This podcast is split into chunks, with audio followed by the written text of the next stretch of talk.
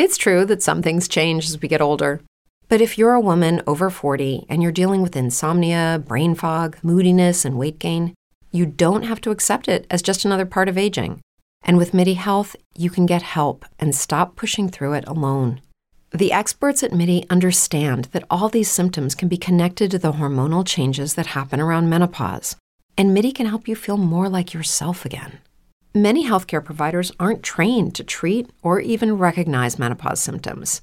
MIDI clinicians are menopause experts. They're dedicated to providing safe, effective, FDA approved solutions for dozens of hormonal symptoms, not just hot flashes. Most importantly, they're covered by insurance. 91% of MIDI patients get relief from symptoms within just two months. You deserve to feel great. Book your virtual visit today at joinmidi.com. That's joinmidi.com. Hello, this is the president. Hello, this is the president of the United States. Who is this? Is it you again? Look behind you. This is my private line. How did you get through? They're everywhere. All the time. We see them every day. But you have to look behind you. There is nothing behind me. How did you get this number? The spaceman told me. What spaceman? It doesn't matter. They're telling you about monsters. Please, you must look behind you. Young lady, there are no monsters in the Oval Office.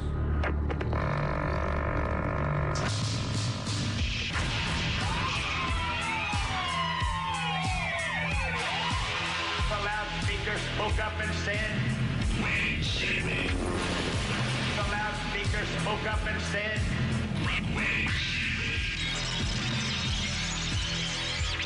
the loudspeaker spoke up and said,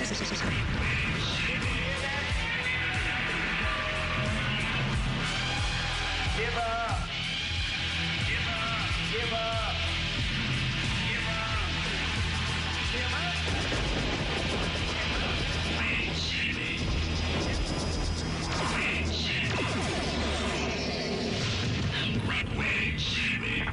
I'm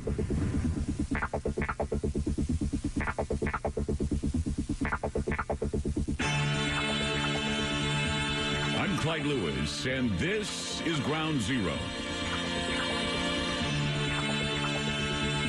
The numbers to call tonight, 888-673-3700. That's 888-673-3700. Tonight's program is going to make you think. It's going to make you think about what's going on around us, for sure, because there are a number of things that uh, need to be reported. We have to do it all at once to kind of connect the dots, the patterns, and you name it. There are a number of things going on right now that need to be addressed. I don't know if any of them have any connection, but they most certainly feel like they do. And must be addressed together. I don't know how many times I've been reminded that uh, this Easter weekend, CERN had fired up again. They uh, they had to make improvements, they had to make upgrades, and they even blew a tire. they blew a magnet when they first fired up.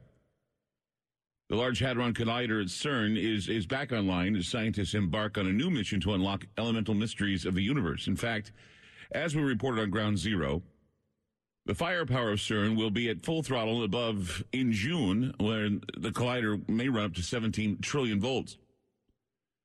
Now, already Ground Zero listeners have gone to awakenedroots.com. It's awakenedroots.com. They've gone to awakenedroots.com to see the presentation that Anthony Patch had created for the Ground Zero Lounge. The video is available if you go to awakenedroots.com. Just $10 for the download. What you do is you get your receipt. It'll give you a password to watch it on YouTube in a private session. But it's a very important document to watch. So important, in fact, a lot of people are already speaking highly of the video. And Anthony is going to be doing some more national interviews because of this video. So if you want to hear or watch the video that has everyone up and talking about CERN, you need to go to awakenroots.com. That's awakenroots.com and purchase your copy for watching on YouTube. Is a Ground Zero Lounge we presented two weekends ago that really gives you information on what is going to happen and how high this this, this power is going to go at CERN. Uh, estimated 17 trillion volts. Well, CERN's first experiments to find the Higgs boson or God particle were running at seven or eight trillion volts. Volts. There's there are many particle physicists now that claim that the highest burst yet could open up another dimension. A signal possible extraterrestrial intelligence that we have yet another doomsday machine to contend with. what would be more appropriate and more complete than a new Cold War in the second decade of the 21st century with a new, more sophisticated doomsday machine and aliens trying to intervene and stop it. It'd be like a page taken from the script of the the Earth stood still, where aliens come and warn us of the abuse of this power and how it could awaken a sleeping alien giant in another dimension, one that could control minions of aliens to prepare to attack Earth. I know it sounds crazy, but the staggeringly complex Large Hadron Collider atom smasher at the CERN Center in Geneva, Switzerland, will be fired up to its highest energy levels. And this is what they are claiming, not me. They are firing up to its highest levels because they want to detect or even create miniature black holes. And if successful, a completely new universe will be revealed, rewriting not only the physics books, but the philosophy books too. It is even possible the gravity from our own universe may leak into this parallel universe, and scientists at the LHC are saying that this could signal extraterrestrial civilizations to come to this planet, or at least come through a wormhole into this planet and to occupy this planet. It's amazing just how careless we are becoming with power. The Large Hadron Collider and all of its hubris could be responsible for sending a cosmic message out into space or perhaps creating a black hole of its own. But so far, Geneva remains intact and comfortably outside the event horizon for now. Just a reminder if you want to see this video, it's at awakenedroots.com and it's only $10 to download. It's an amazing video by Anthony Patch, awakenedroots.com. Check it out. Uh, and you'll be hearing from Anthony on several other talk shows soon because we've been discussing this with him and he is. Uh, he's really, really onto something here with his theories and his in his uh, presentations. You know, over the uh, over the past fifteen years, we have also uh, been talking about how scientists from all over the world have been picking up strange signals from outer space, and they all have several factors in common. They last a fraction of a second and arrive with the same amount of energy our sun would emit over the course of a month albeit in the form of radio waves, so most of us would never notice, uh, but scientists are. And what's most bizarre about these signals is that they don't appear to line up with any known natural phenomenon. There have been those who have been seeking disclosure about possible alien contact, encouraging science to explore the possibility that these signals are actually extraterrestrial contact, extraterrestrial intelligence. Now, there may not be a reason to encourage the scientists to admit that the signals are from ETs because the signals are now sending strange mathematical patterns. And this demonstrates that intelligent communication is being had between space and us. As a matter of fact, on April 6, 2015, yesterday, it was reported that 11 fast radio bursts from space are now following a strange mathematical pattern, according to a new study, and it has researchers scratching their heads. According to the study, co-authors Michael Hippke of the Institute of Data Analysis at Neunkirchen Germany, and John Learned of the University of Hawaii in Manoa says that the bursts, which were first uh, actually detected in 2001, all had dispersion measures that were integer multiples of the same number, 187.5. The astronomers that found the bursts have not seen such things before and do not understand them. Nobody knows what causes fast radio bursts, known as FRBs. The only last a few seconds, and only one so far has been captured live by the Parkes telescope in Australia last year. Though the bursts release just, much, just about as much energy as uh, in, in a few milliseconds as the sun does in a month, their brevity indicates that the source must be small, with estimates being several hundred miles across at most. Researchers use dispersion measures, which uh, record how much space gunk and uh, whether or not the burst has passed through the space gunk to es- estimate the distance this FRB has traveled. For instance, a low frequency FRB will have more gunk on it, indicating a longer trip, whereas a high frequency FRB will be cleaner, indicating that it came from closer to Earth. The fact that all of the FRB's dispersion measures are integer multiples of 187.5 has, according to Hippke and Learned's team's calculations, a 5 in 10,000 chance of being coincidental. Let me repeat that. The fact that all of the FRB's dispersion, the measures that are the, the integers there, multiples of 187.5, has, according to Hippke and Learned's team, a 5 in 10,000 chance of being coincidental.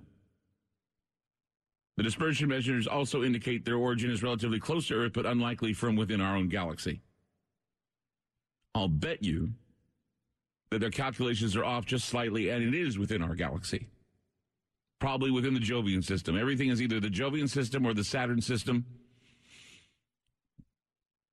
And I would think that uh, communications from Saturn or, or some other entity in space is sending these bursts to scientists. There are numerous theories on where these bursts are coming from, including speculation that the messages are from extraterrestrial intelligence. This is not a confirmation, but this is most certainly something to think about.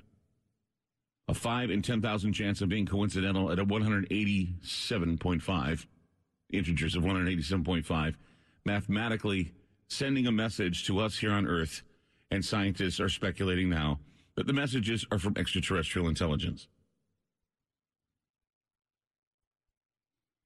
Think about that for a moment. CERN has been trying to send a message in open communication, open up a dimension. And there have been theories that they already have that something has gone through to the other side and has sent a signal. Since 2008, we've been experimenting with this idea of dimensional openings or dimensional changes, Stargate openings and Stargate changes. But see, we have been receiving these microbursts or these fast bursts from some entity in space. At first, happening so quickly, the scientists couldn't figure out what they meant or where they came from. Now, sending, they are sending these messages in integers of 187.5 in a mathematical sense, which means communication and intelligence, quite possibly from extraterrestrial intelligence, meaning communication is happening.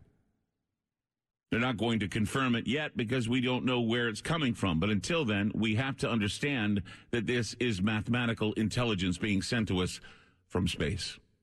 A message from space. Triple eight six seven three thirty seven hundred. That's triple eight six seven three thirty seven hundred. Interesting news from yesterday as these bursts coming from space are now sending mathematical communication to our scientists and they don't know what to think. Meanwhile, the Hadron Collider is firing up again, and they want to open another dimension so they can communicate with beings in another dimension. Triple eight six seven three thirty seven hundred. That's triple eight six seven three thirty seven hundred. We'll be back with more. Keep it here on Ground Zero.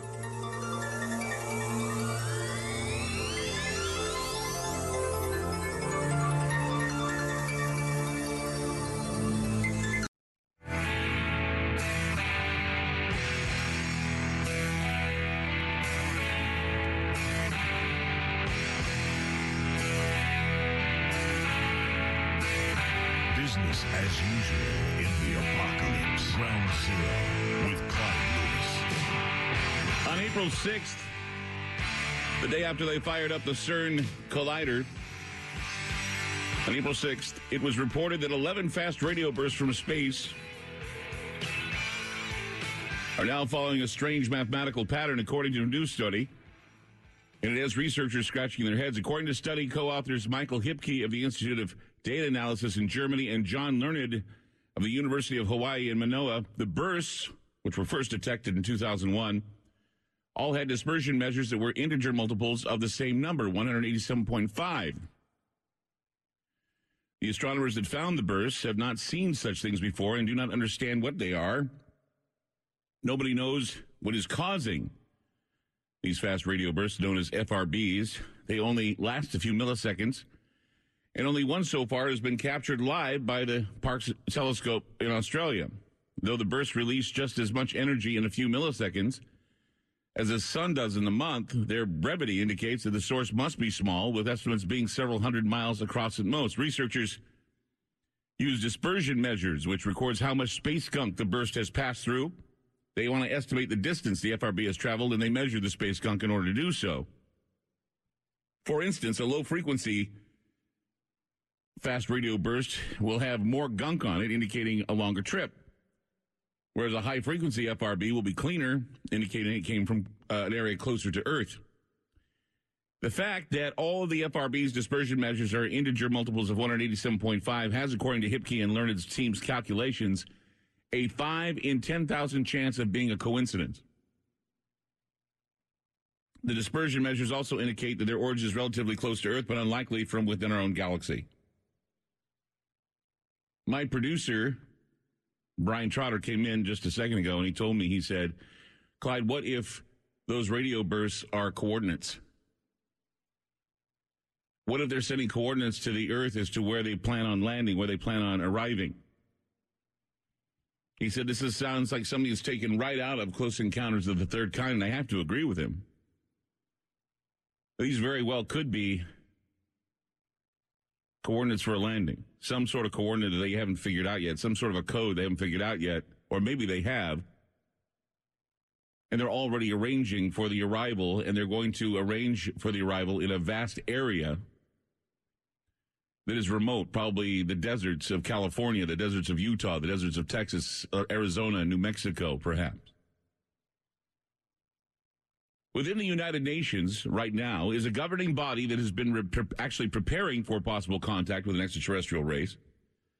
The UN's Committee on the Peaceful Uses of Outer Space, or CP- CPUOS, CPUOS, was created in 1959, and their purpose is to facilitate matters of international concern within outer space, as well as deal with any legal issues that may rise from space exploration. Professor John Zarnecki of the Open University and Dr. Martin Dominik of the University of St. Andrews say the societal uprisings could be avoided if there is global cooperation in forming an international political body to oversee the communications between humans and aliens.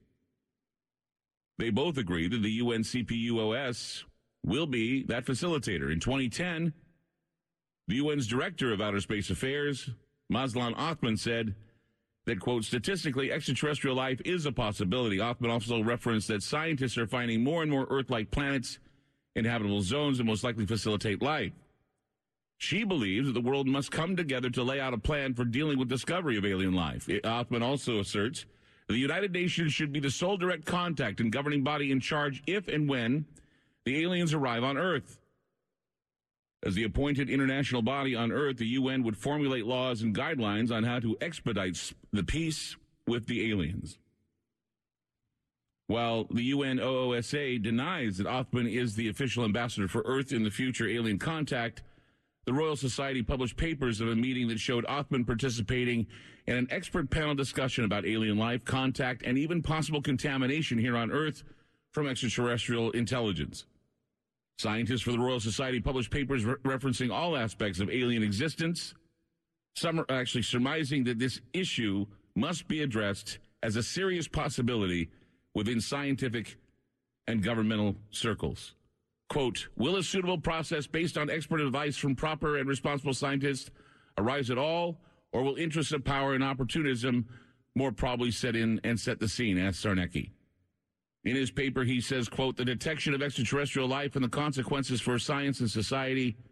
Actually, uh, Zarnecki is stressing that humanity needs to be prepared for the consequences of alien invasions.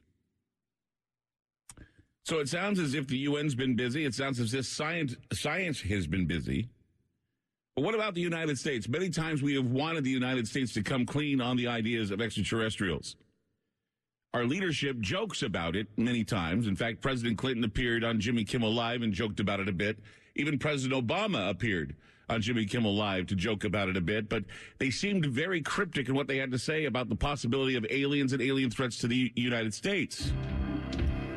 Coming up on Ground Zero, we have some interesting news about Barack Obama and how he's been having some very interesting meetings with church officials. Now, what is he talking about here? Since when is Barack Obama so religious? I don't think he is. I think he's talking with religious figures about possibilities of whether or not aliens are going to thwart religion, and in some cases, where is there a good place for them to land and take refuge? Triple eight six seven three thirty seven hundred. That's triple eight six seven three thirty seven hundred. We'll be back.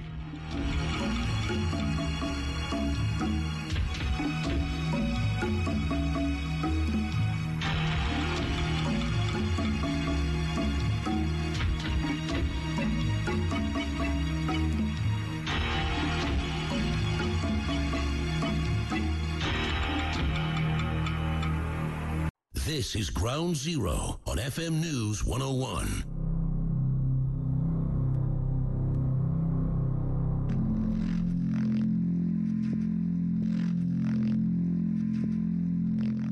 If I was the president, and it's unlikely that that is ever going to happen. You never know. If I was the president, It was unlikely that I was going to be president. the moment I was inaugurated, my hand would, would just, it'd still be hot from touching the Bible. And I would immediately race to uh, wherever they hold, have the files uh, about Area 51 and the UFOs. And I go through everything to find out what happened. Did you do that? That's why you will not be president. The, uh, that's, uh, 'cause that's, the, that's the first thing that you would do. Um, the the aliens won't let it happen. you reveal all their secrets.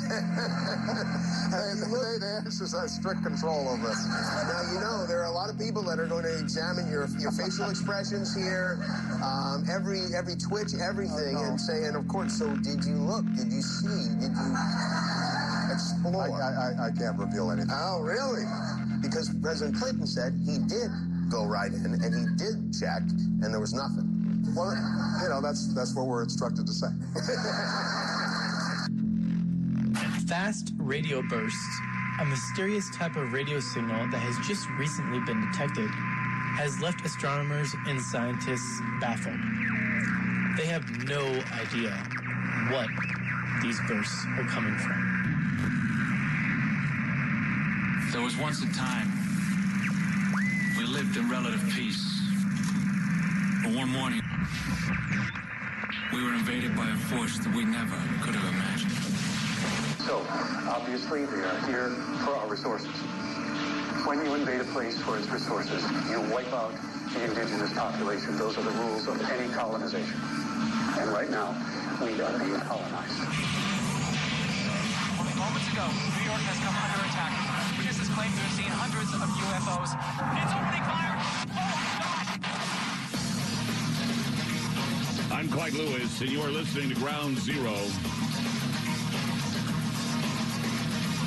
The numbers to call tonight, 888-673-3700. That's 888-673-3700.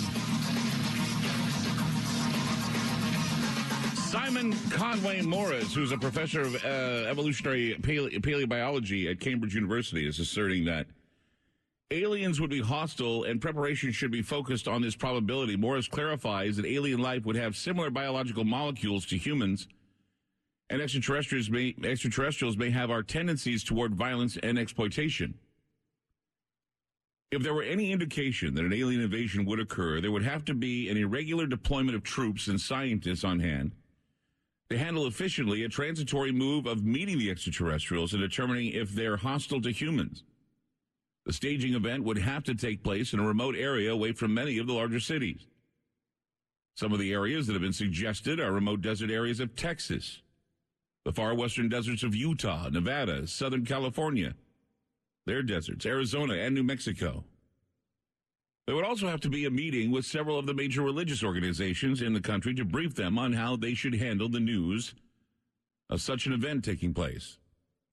Ted Peters, who's a professor of system, uh, systematic theology at Pacific Lutheran Theological Seminary in California, supposes that alien contact would drastically affect the world's religions, possibly creating a collapse of conventional wisdom. Peters asks the following questions Will confirmation of extraterrestrial intelligence, ETI, cause terrestrial religion to collapse? What is the scope of God's creation? What can we expect regarding the moral character of ETI? Is one earthly incarnation in Jesus Christ enough for the entire cosmos, or should we expect multiple incarnations on multiple planets? Will contact with more advanced ETI diminish human dignity? He goes on to say that the Bible supports aliens as part of God's creation and will be seen as the gift of a loving and gracious God. Even the U.S. government is preparing for alien contact or invasion. In 1978, Lucky Land Casino asking people what's the weirdest place you've gotten lucky? Lucky? In line at the deli, I guess? Aha, in my dentist's office. More than once, actually. Do I have to say? Yes, you do. In the car before my kids' PTA meeting. Really? Yes. Excuse me, what's the weirdest place you've gotten lucky? I never win and tell. Well, there you have it. You can get lucky anywhere playing at LuckyLandSlots.com. Play for free right now. Are you feeling lucky? Purchase necessary. Void where prohibited by law. 18 plus. Terms and conditions apply. See website for details. Hello, it is Ryan, and we could all use an extra bright spot in our day, couldn't we? Just to make up for things like sitting in traffic, doing the dishes, counting your steps, you know, all the mundane stuff. That is why I'm such a big fan of Chumba Casino. Chumba Casino has all your favorite social casino style games that you can play for free anytime, anywhere with daily bonuses. That should brighten your day a little. Actually, a lot. So sign up now at chumbacasino.com. That's chumbacasino.com. No purchase necessary. VGW Group. Void were prohibited by law. See terms and conditions. 18 plus.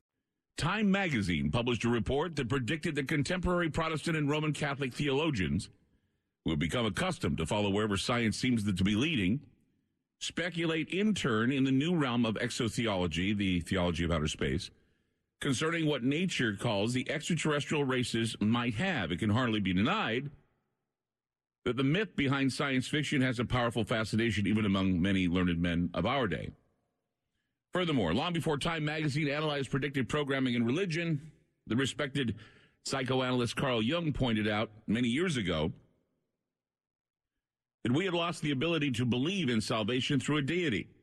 And it would not be too far of a stretch to compare the UFO alien abduction phenomenon as a modern religious experience. Even if you don't believe that reports of UFO abduction are true, religious studies are now evolving, and within a generation, you'll probably see the acceptance of the exotheological Christ and even more expanding exotheological religious movements that use environmental concerns as the chief cornerstone of faith. This would mean faith in the planet, faith in the universal whole, and faith in an exotheological dogma, which includes aliens. The acceptance of these space gods is now manifesting in the Catholic Church. And this is a major development in the process of alien disclosure and acceptance. It is part of the revelation of the method and the predicted outcome that was given to us through years of science fiction programming and successful retooling of a consensus spirituality. The Reverend Jack A. Jennings, who happens to be the Presbyterian chaplain at Montana State University, argues that contact with other forms of intelligent life could turn out to be the most exciting story of the ages. Jennings says that if extraterrestrial life forms prove able to reach us, we might need to differentiate, uh, actually differentiate between the great God of the universe, the God of Abraham and Moses, who might have been simply a spaceman, become a tribal deity. Barack Obama made a surprise visit at Utah's Hill Air Force Base on April 2nd. He spoke with Utah dignitaries and had a secret meeting with the leaders of the Church of Jesus Christ of Latter day Saints. Conspiracy sites were immediately abuzz that Obama's first time visit to the Beehive State was to tell church officials to be ready for a possible disclosure or even contact with ETI in one of the one of at least five states, Utah included. The states that were mentioned as possible landing sites are also coincidentally included in the Jade Helm 15 drill. By the way, Obama's meeting was a was, was actually so secret with the Mormon Church that the White House Correspondents Association is reportedly crafting a list of demands to be sent to the White House after a pool of reporters covering the president's visit to Salt Lake City were turned away from a meeting between Obama and Mormon leaders. Although the Salt Lake City incident appears to be an immediate, the, the immediate cause for the petition, Obama has long had a troubled relationship with the White House press corps. There's a question as to what was so top secret that the reporters could not cover what was being discussed with Obama and Mormon leaders. There is even the speculation that the alien landing site, if there is one, one that was discussed with church leaders, is actually part of the church's immense property holdings. Many people don't know this, but Officials of the Church of Jesus Christ of Latter day Saints refuse to disclose information about real estate holdings that they have, even to members. They say that it gets in uh, to become a distraction from the church's ecclesiastical mission. Property records are recorded in uh, actually that there are about 2,825 counties in the United States where the church have property, and the church holds title to land under a variety of different names, which it also refuses to disclose. So it is virtually impossible to determine independently how much property the church owns and where. Most of the property can be found in the southwestern United States. Bingo, another coincidence.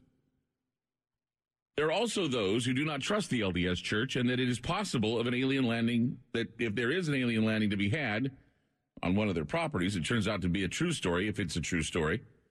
It would be because many people say that the Church of Jesus Christ of Latter day Saints is a front for the Illuminati and that the Illuminists are conducting an ongoing psychological warfare against the world with alien deception. Some believe that Mormons, Catholics, Scientologists, they're all preparing the world for the coming of the end time strong delusion, which of course is the landing of ancient alien gods. The question is, if the United States were preparing for alien contact, what would it look like? If the 11 energy bursts detected by scientists were code for longitude and latitude, and the coordinates were somewhere between Utah, Arizona, Texas, and who knows where else, wouldn't we see an increase in possible troop activity to secure the white area? Of course you would. Would it explain why the president has met with members of the LDS Church to secure permission to assemble troops on a land owned by the Mormons? Of course it would.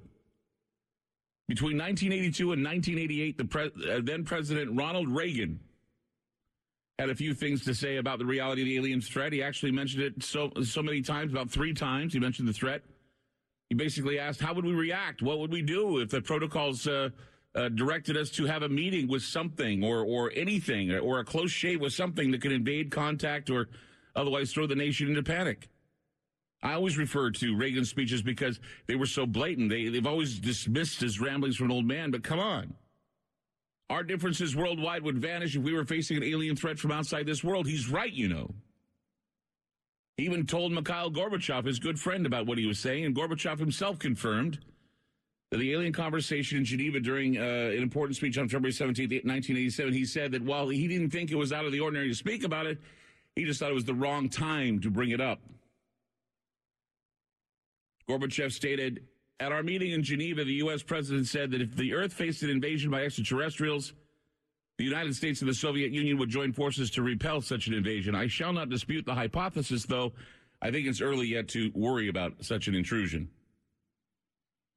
So it's interesting to point out that Gorbachev never spoke of how weird the conversation was. He only commented that it may be too early to talk about such an event as an alien invasion. And so the question I have, did that indicate that perhaps there is a date when it would be more appropriate to discuss, to actually discuss the possibility of an alien landing or an alien contact? Or have the governments of the world been planning on a date where they announce to the world that life is out there, life out in space, or they have been planning on a date where they would stage an alien invasion? That's the question. Now, here's an even bigger hypothetical question, and that is well, does the powering up at CERN, the space burst showing intelligent mathematical patterns, and a huge military fake invasion sound like something familiar to us all? Well, numerous conspiracy theorists, most notably former naval officer William Cooper, who wrote the famed underground book called Behold a Pale Horse, speculated that Reagan's speech was an expositional public debriefing to nudge the public towards wrapping their minds around the idea that a world government is a necessary response to an alien invasion scenario. Cooper went on to suggest that a fake alien invasion had been in the works by the U.S. government since the 1930s, that even Orson Welles' War of the Worlds broadcast had been done as an experiment to see how the populace would react to such an event. Cooper hosted a radio talk show founded by the Constitution Party and predicted the gradual and pre planned worldwide economic collapse, followed by threats of nuclear conflict, and then an almost unprecedented answer to the world's woes an alien threat that every nation of the world would fight against. So we look at the fusing together of science and religion. We see how everybody's rushing to find out what they can. Circumstantial evidence, correlations show that perhaps there's meetings going on between our leadership and leaderships of several churches. The Catholics have been mum on what the Lucifer telescope has found since they've installed Lucifer 2. And we have a lot of people wondering if perhaps Jade Helm 15 is nothing more than a cover to protect the nation from an alien threat. What do you think? Triple eight six seven three thirty seven hundred. That's triple eight six seven three thirty seven hundred. I mean, CERN has said the people at CERN, the scientists at CERN have said that they can open up a dimension, and they probably already have. And if they have, something can get through. You know, doesn't take much to get something through a little dimensional hallway or a little dimensional wormhole that they've made. So maybe something has happened, and they're keeping it pretty, pretty much under the vest. But maybe if we put two and two together, there could be an alien landing. We wouldn't know about it. The military would, and maybe a few people who witness it. But otherwise, it'd be kept pretty darn close to the vest as we're pretty much preparing for a fake invasion with, James, with uh, Jade Helm 15 and other events that are taking place that seem to be coincidental. Is it coincidental? Triple eight six seven three thirty seven hundred. That's triple eight six seven three thirty seven hundred. Tonight we explore the possibility that while we're all looking around for the obvious, the more supernatural that we've always thought could happen may be happening already. With fast bursts coming from space that are being mathematically patterned and other things, meetings with church officials and the president and everything else, it makes you wonder, doesn't it? Triple eight six seven three thirty seven hundred. That's triple eight six seven three thirty seven hundred. More to come. Keep it here on Ground Zero.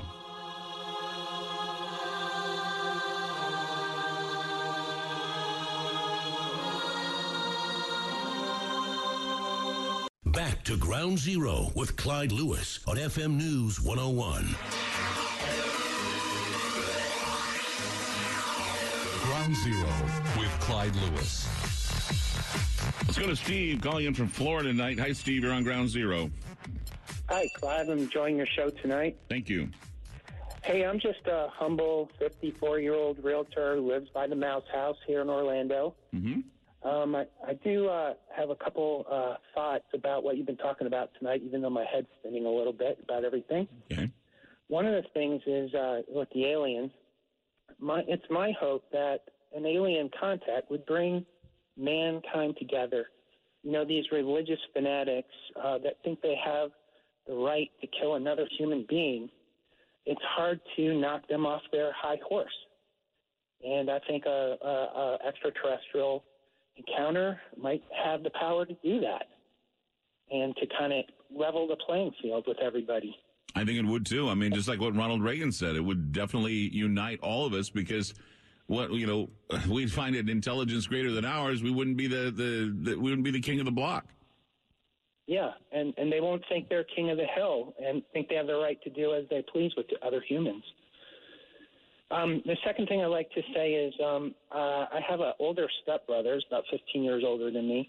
He's been a brain all of his life, the chemistry set as a kid, and uh, he went on to be a particle physicist. He taught at Columbia University in New York, and then he moved over to France. And he's been in France uh, so long, he joked with me that he's forgetting English. Mm-hmm. But he works at CERN. He's one of the many thousands that work at CERN. One of the things about uh, the physics realm, um, he, I had a chance to see his thesis paper, and I swear, Clive, I could not get past the first sentence. It was so foreign. The jargon they use, the vocabulary, uh, it's like a different language, and uh, I think it's kind of tough for us, us folks, uh, regular folks, to comprehend what phys- uh, physics is, and and and the whole realm, that whole realm. Mm-hmm. It, it's really, and even uh, I know you're you're promoting uh, the gentleman that has that video, and and the worries. You know, everybody's worried about new technology. No, actually, actually, his video is very informative. It's not about. It's not a scare video. It's very informative. I know you think that I'm trying to pull a scary thing, but I'll tell you one thing. When something's firing at 17 trillion volts, I have a right to be frightened. I have a right to know why they're going to fire something at 17 trillion volts underneath the planet. Sure, sure, yeah, and I'm I'm. I mean, doesn't that? I mean, would you curious about that, stand next to a transformer at 17 trillion volts? You'd be fried, wouldn't you?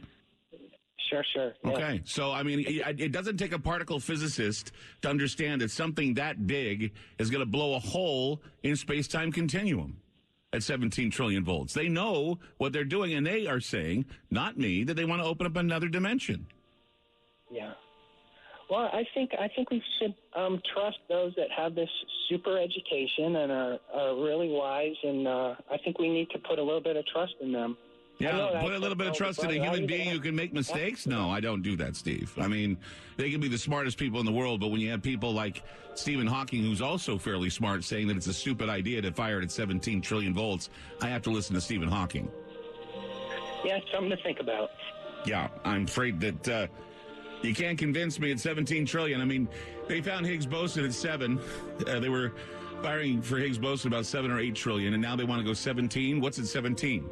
Doomsday? I know, I know that he's really excited about the work there, and I know it'll be really hard to stop him. So, Well, everybody, everybody's excited about the work there. That's their lives. They've given them that life, and have told them that it's an amazing time to be alive. But when you look around at the campus at CERN, you're wondering what exactly is that life? And it, it is, and is it a religion to a higher power to know that you have, you have all of the, uh, all of the control of space time just because you can fire a huge magnet? That's pretty amazing. That's a lot of power to have, and I would be very, very happy too if they told me that I had that power. But also be very afraid, and I would have to think to myself, is it responsible to continue to flaunt that power with that hubris? I would say no. Steve, thank you for the call. We'll be back with more. Keep it here on Ground Zero.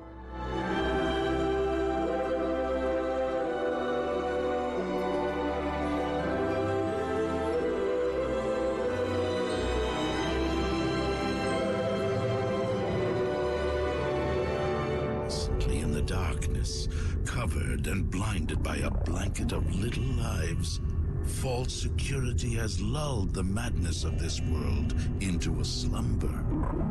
Wake up, an eye is upon you, staring straight down and keenly through, seeing all that you are and everything that you can never be.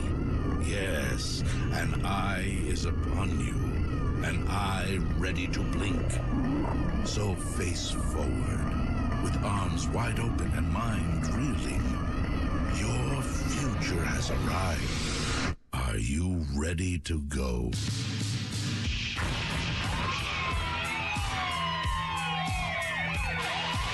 The loudspeaker spoke up and said, Wayne City. The loudspeaker spoke up and said, Wayne City. The loudspeaker spoke up and said,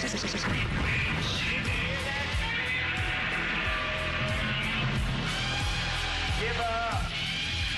Give up. Give up.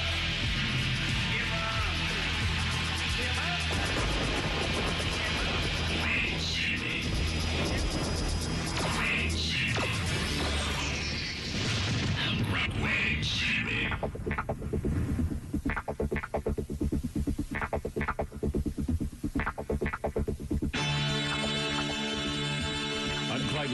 And this is Ground Zero. The numbers to call tonight, 888-673-3700. That's 888-673-3700. Many of you have inquired about Anthony Patch and the presentation that he did uh, two weeks ago at the Hilton Hotel in Portland regarding CERN. Now, CERN is refired. We know this happened over the weekend, but they haven't fired to full power yet. And so we are still, we're, we're not in any danger at the moment firing as low as they fired. I mean, they flew, they actually fired about 7 trillion to find Higgs boson, and we survived that.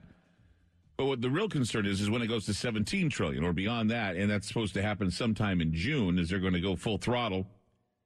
And so Anthony Patch, of course, uh, I was notified that Anthony is going to be appearing on a number of talk shows. And I would like for you to get the heads up on what he has to say about CERN and the Large Hadron Collider. And you can get the scoop by going to awakenedroots.com. That's awakenedroots.com. You go there and it'll talk about the Ground Zero event with Anthony Anthony Patch, and you can download a video. Or actually, what happens is you pay ten dollars for the video. They send you a password in an email form so you can watch it, and it will give you the lowdown on some of the most interesting and intricate things about CERN that you never knew. Some things that uh, you know that can serve as a warning. We're not predicting the end of the world. We're only talking about the risks that are being taken with regard to firing CERN up to 17 trillion volts. And we worry that, of course, as CERN has boasted, that they are going to open up another dimension in our universe, which is also very dangerous, and also creating black holes, another very dangerous thing. So, if you want to know more about the situation, if you want to know more and want to see the Ground Zero Lounge presentation as as above, so below concerns with uh, concerns with CERN, you go to awakenedroots.com. That's awakenedroots.com. There you'll be able to load the video and watch it to get the heads up and uh, be paying attention because Anthony is going to be showing up on several talk shows and you can call him and ask questions because it's, I mean, we started it here. We want everyone to pay attention to what CERN is doing. And while we're not focusing too much on CERN, it's very interesting how we have been smashing atoms at the LHC atom smasher at the CERN Center in Geneva, Switzerland. And when they fire up to its highest energy levels in a bid to detect or even create a miniature black hole or even a, a universe, a small universe, this would be an amazing feat for science to create a whole new universe, rewriting not only physics books, but the philosophy books too. Oh, and by the way, speaking of books, if you go to awakenroots.com, you get free books. Uh, and, uh, and if you watch the video, uh, Anthony will tell you how to get his free books and read those as well. But the scientists at LHC have saying just how amazing this power will be. And the LHC, in all of its hubris, could be responsible for sending a cosmic message out into space or perhaps creating, you know, black holes or so far, though, I mean, we're looking at Geneva and it looks like it remains intact on the event horizon, no problems yet. But over the past 15 years, and this is what I find very interesting, scientists from all over the world have been picking up strange signals from outer space. And they all have several factors in common. They last a fraction of a second and ride with the same amount of energy our sun would emit over the course of a month.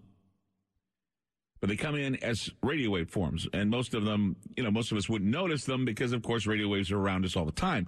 But what's most bizarre about these signals is that they don't appear to line up with any known natural phenomenon. And, there, there have been those who have been seeking disclosure about possible alien contact, encouraging science to explore the possibility that these signals, these fast radio bursts are extraterrestrial contact, or it's them trying to contact us. Now, there have been, well, a lot of speculation, but I guess on the 6th, yesterday, April 6th, it was reported that 11 fast radio bursts from space were fired towards us, and now they're following a strange mathematical pattern.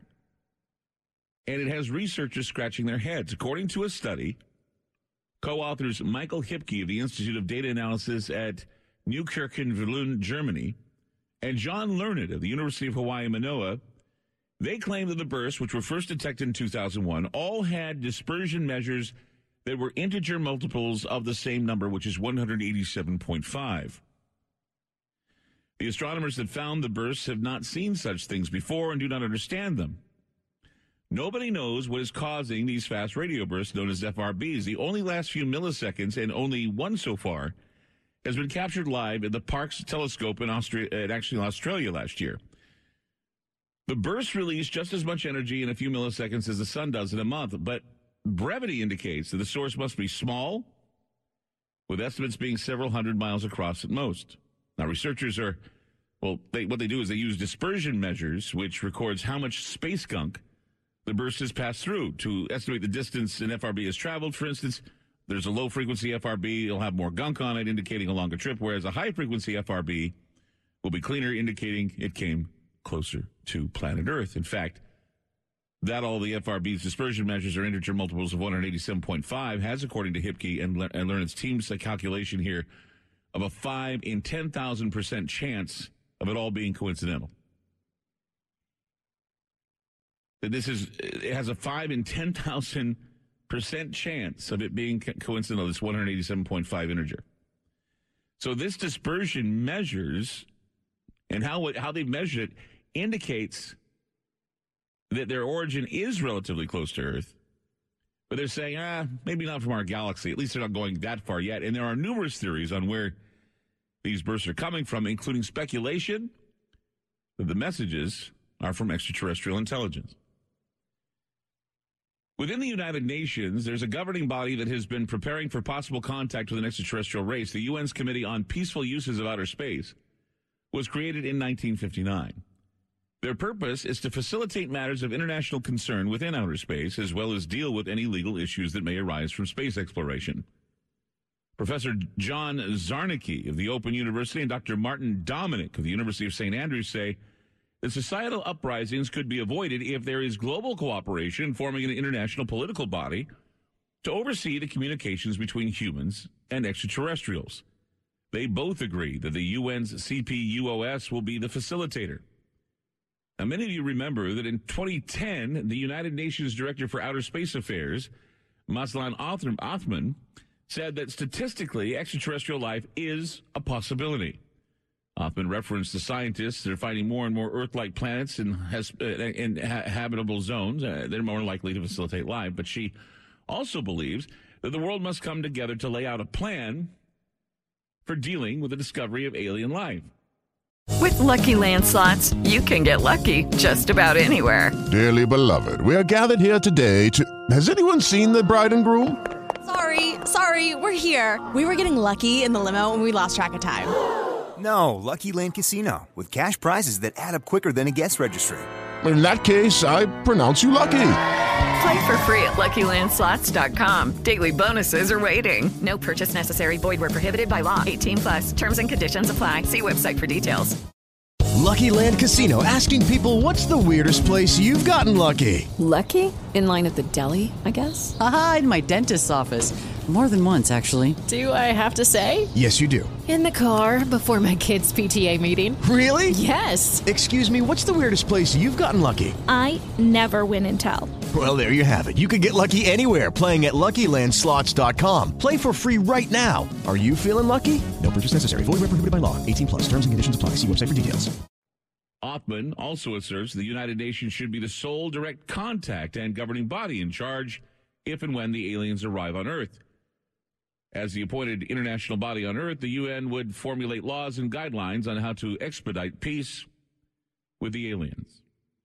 Now, the UN denies that Othman is that official ambassador for Earth and future alien contact, but the Royal Society published papers of a meeting that showed that Othman participated in an expert panel discussion about alien life, contact, and even possible contamination here on Earth from extraterrestrials. Scientists from the Royal Society published papers referencing all aspects of alien existence, surmising that this issue must be addressed as a serious possibility with scientific and governmental circles. This is interesting because of all the things that we've been hearing lately.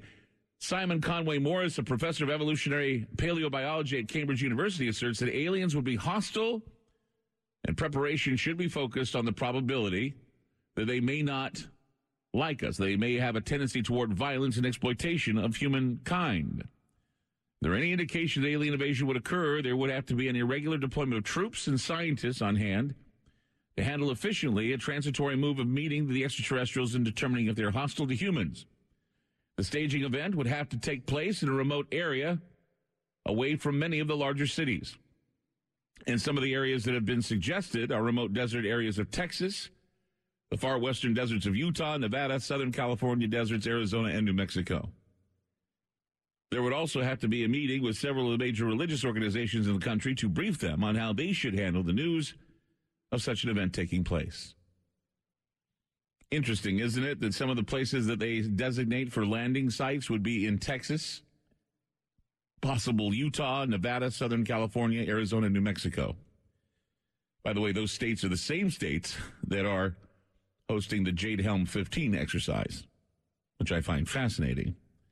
And of course, there are a number of people who are involved with theological aspects, uh, theocracy aspects, or, or the theologians are all coming together now. Ted Peters, of course, uh, is at Pacific Lutheran Theological Seminary, and he has a lot of questions that he feels that if aliens arrive, it'll be okay, but it may create a collapse of conventional wisdom as people will seek after the aliens more so than they'll seek after God. And same with scientists. Many people who are into the sciences may want to seek the aliens before they seek science. And this is something that will most definitely create some problems, perhaps even a schism in the world. Peter asks, will confirmation of extraterrestrial intelligence cause terrestrial religion to collapse? What is the scope of God's creation? What can we expect regarding the moral character of ETI? Is one earthly incarnation of Jesus enough for the entire cosmos, or should we expect multiple incarnations on multiple planets? Will contact with more advanced ETIs diminish human dignity? He goes on to say that the Bible supports aliens as part of God's creation and will be seen as the gift of a loving and gracious God. Even the U.S. government has to prepare for alien contact or invasion. Question is, with Jade Helm 15 gathering together in the states were suggested, is Barack Obama aware of a possible alien contact? Well, just a few days ago, he met with the leaders of the Mormon Church. It was very interesting what was talked about and what wasn't talked about. Triple eight six seven three thirty seven hundred. That's triple eight six seven three thirty seven hundred. We'll be taking your phone calls coming up on Ground Zero. Don't go away.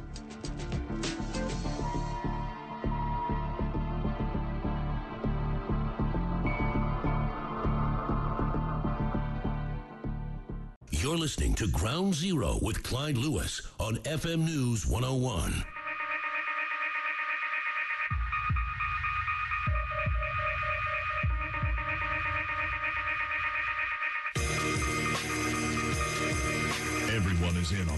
Secrets, and big things are being planned. Call Clyde Lewis now. Ground Zero.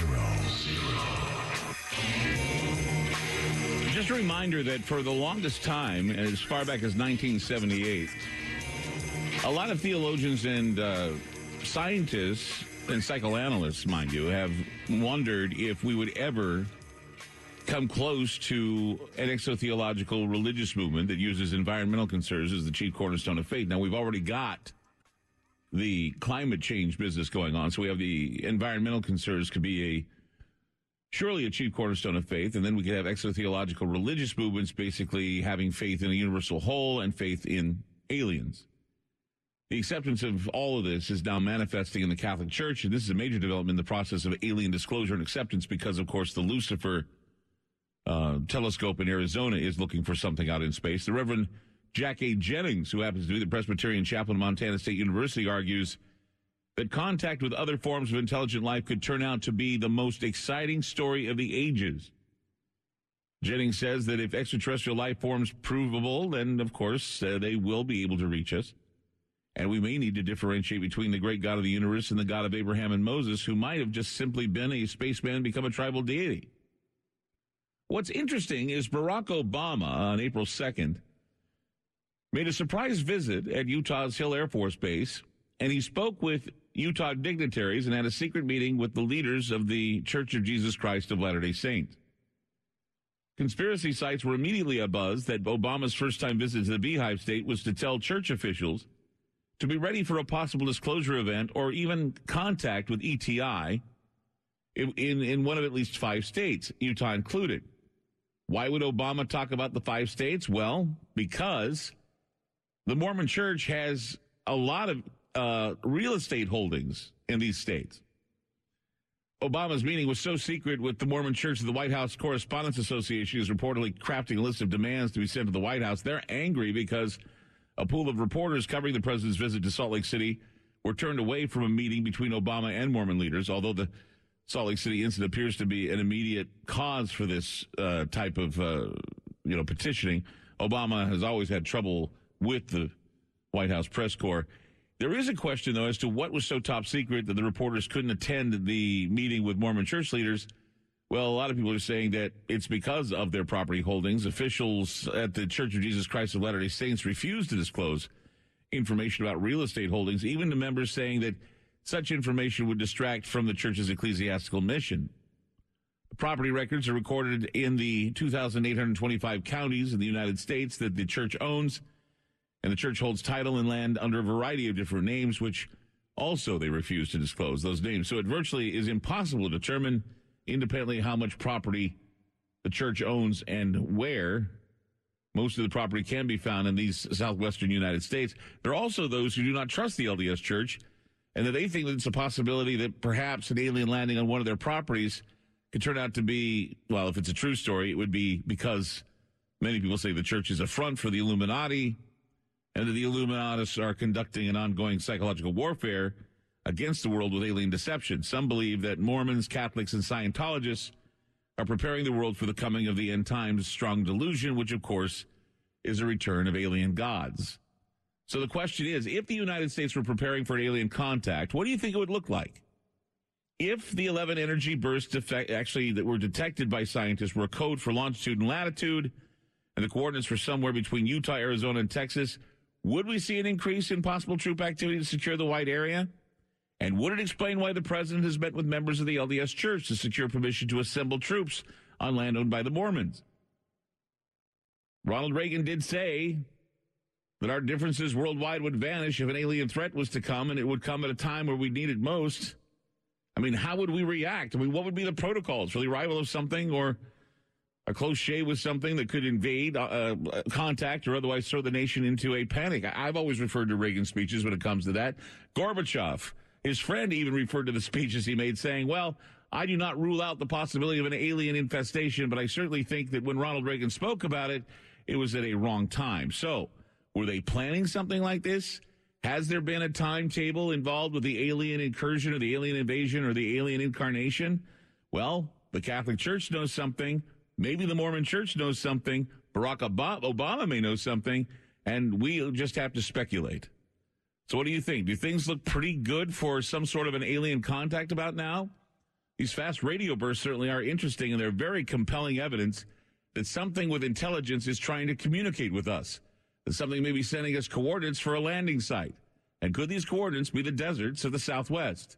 And is that why we're rushing around now with troops on the ground in hopes to pr- possibly contain or possibly cordon off some sort of a miraculous extraterrestrial event? Triple eight six seven three thirty seven hundred. That's triple eight six seven three thirty seven hundred. Something to think about, something to speculate about on Ground Zero. What's your opinion? Triple eight six seven three thirty seven hundred. We're back with more Ground Zero. Don't go away.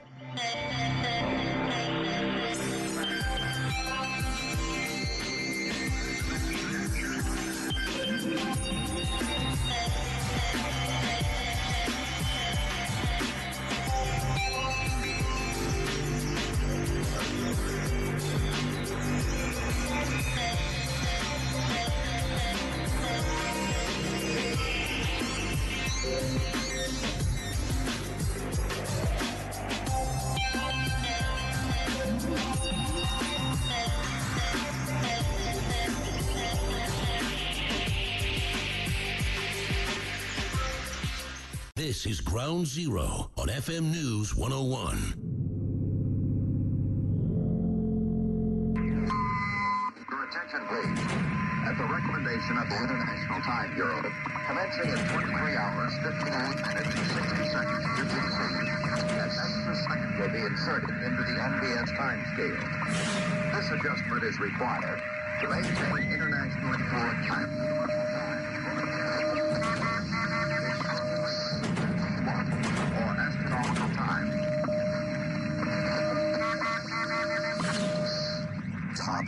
astrophysicists and military defense consultants can now reveal there are actual high-level plans to fight an alien invasion from the Pentagon to the UN. Alien invasion is taken seriously.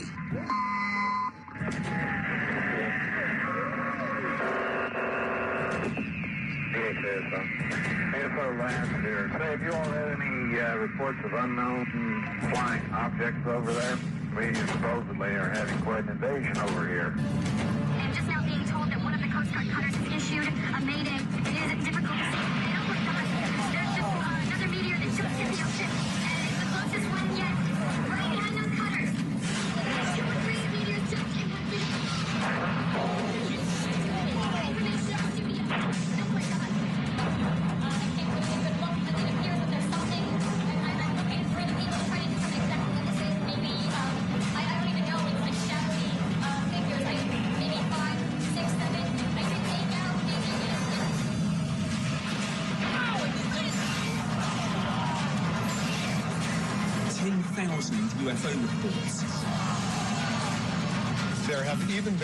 sightings reported right here in the nation's capital. UFOs have interfered with missiles at U.S. Air Force bases. We are at war against a foe that is bent on our destruction. I'm Clyde Lewis, and you are listening to Ground Zero.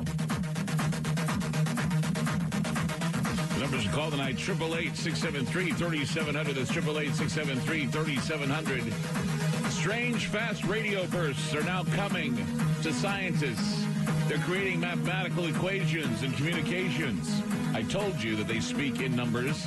Now science is baffled. Now we have President Obama meeting with the clergy of the Mormon Church, asking them questions, maybe about property. We have uh, military going to be assembling on property all along the southwestern states. In fact, Utah and Texas are the biggest states they're going to be gathering at. A nice place for a perhaps a, some sort of a contact situation.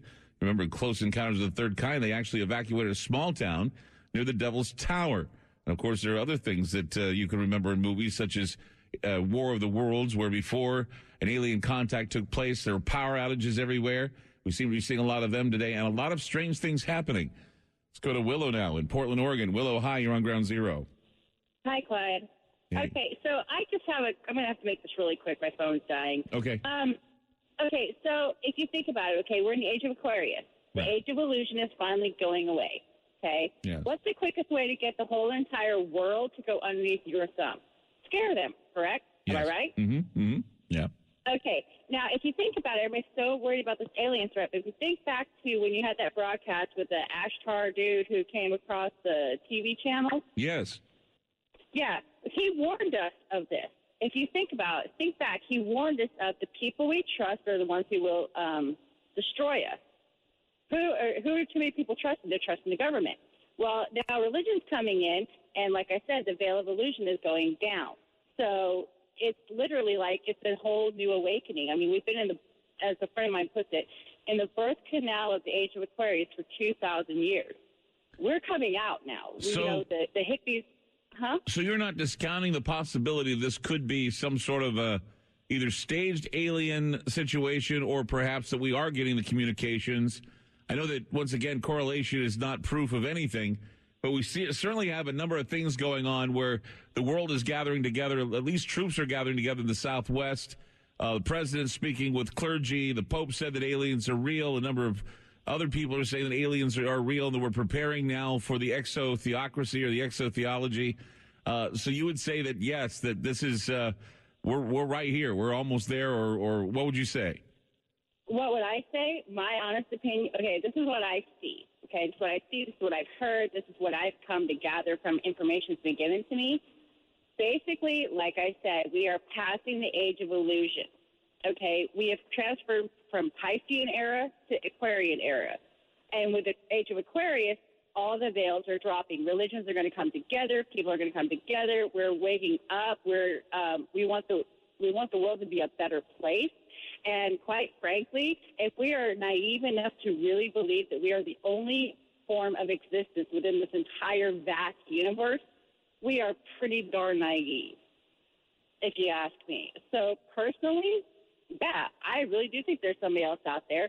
I mean, if you look on um, like the Egyptian uh, temples and stuff, they have hieroglyphics of uh, like spaceships and helicopters, and you know, it's it's stupidity, plain and simple. And with the certain people trying to play God, hello, we might be meeting him. you know, I, that that would be a frightening thing. It's like uh, opening up a portal to awaken a uh, sleeping giant that could come down and destroy us all. I would worry about that. I mean, I'm not. You know, I'm not going to talk about the end of the world because the end of the world isn't going to happen in a timely way. You're not going to be able to predict that. But you're pushing yourselves ever closer to some sort of a extinction level event when you're toying with powers that are that great and when you're wanting to open up uh, portals and things of that nature. This is this is super science. This is uber science. This is beyond the pay grade of most people to understand particle physics. Uh, you know things like that, quantum physics. I mean, we have a hard time understanding them or even uh, you know thinking about them. But now there's this ever pressing possibility with communications from fast radio bursts to gatherings of, of troops to all kinds of other things that are circumstantially pointing to the possibility of contact. I say we should pay I, yeah, attention. it's, it's actually kind of funny because I told your uh, call screener, I said, is it just me or does it seem like we're uh, living in the movie of Contact with Jodie Foster? So it seems like because people in that film were arguing uh, the debate between spirituality and the belief in aliens and whether or not it would replace one another, but apparently not. They came to the conclusion that they would be just as uh, equal on the playing field as anything else. That a spiritual experience is uh, different from an alien experience, which uh, Yeah. I don't know. This and, and is think about in contact, they did mathematics. yes, they did. So it literally feels like we are watching contact unfold before our eyes. But it's literally quite. It comes down to, you know, we're in a new era and we are dropping the veil of illusion. Right, You know, exactly. It's, it's it's a whole new generation. Like the kids that are coming in now are, you know, basically star children, and you know, you've got these star children coming in into our generation. We're giving birth to these star children who are going to set things right. And they're leading us to not be afraid. They know things that, you know, we will never even begin to comprehend in our lifetime. Well, Willow, I really appreciate you calling tonight. Very uh, thought provoking call. I really, really enjoyed your call. Thank you so much. No problem. Have Take nice care. day. You too. Let's go to Lewis in Colorado. Hi, Lewis. You're on ground zero. Hi, Clyde. Uh, good to hear you. Um, okay, I got a, a short thought. Uh, I think if we have contact with aliens uh, in the positive way, if we can contact them by opening a new dimension or uh, uh, or communicate with the radio burst, whatever the way might be, it might offer an opportunity for government, scientific and religion, uh, religion institutions to evolve, to go to the next level, and then have us, you, the humans, the chance to slowly evolve, either by interacting with them, maybe changing our DNA in a long road. Now, this operation has to be controlled and quiet.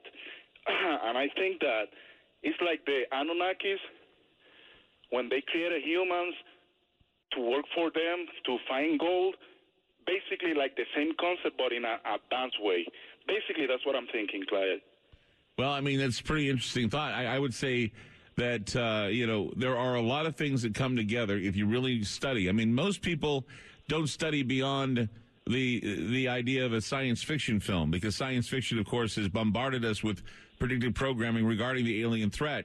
However, the alien threat is no more of a threat than it is a possibility of either A, they're coming for an extinction level event, B, it's catastrophic cycle and the aliens are here to help us, or they're here to eat us and harvest us.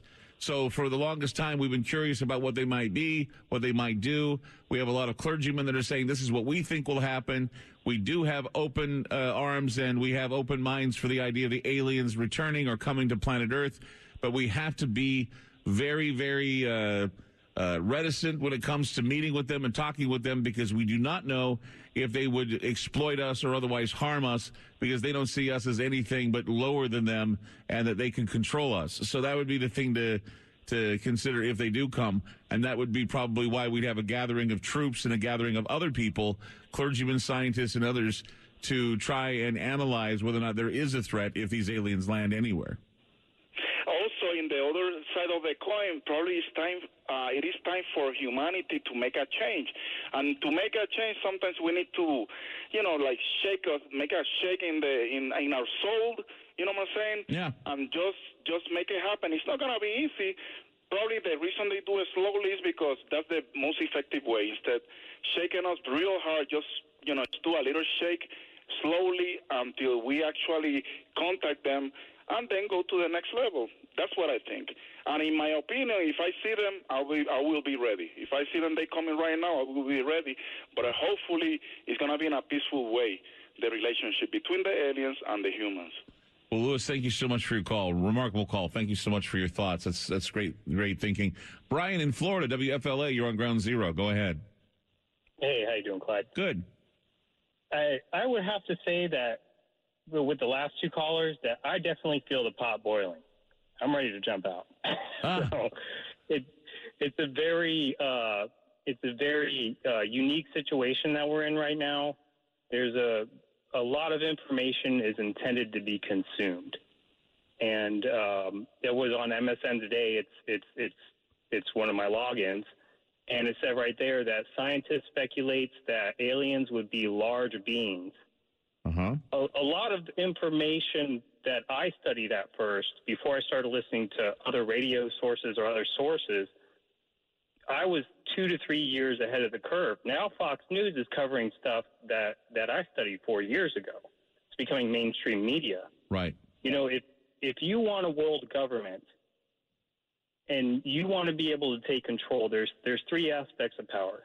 There's religious, military, and social. And in order to implement the final plan, any good story has a protagonist and an antagonist. And I would have to say that some type of extraterrestrial contact would give us some doubts within all of ourselves and give an opportunity to rise for a new kind of truth to come forward. None of us can verify that truth because it's an external source. Right. So I think what's getting ready to happen is something that's going to change all of us.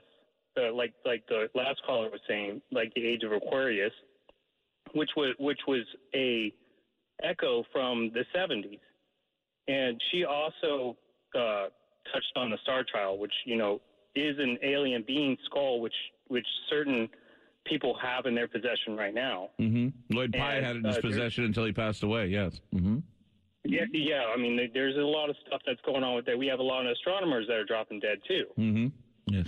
So something's going on and coming to a head where they can no longer hide it from the public.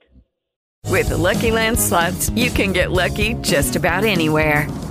This is your captain speaking. Uh, we've got clear runway and the weather's fine, but we're just going to circle up here a while and uh, get lucky. No, no, nothing like that. It's just these cash prizes add up quick. So I suggest you sit back, keep your tray table upright, and start getting lucky.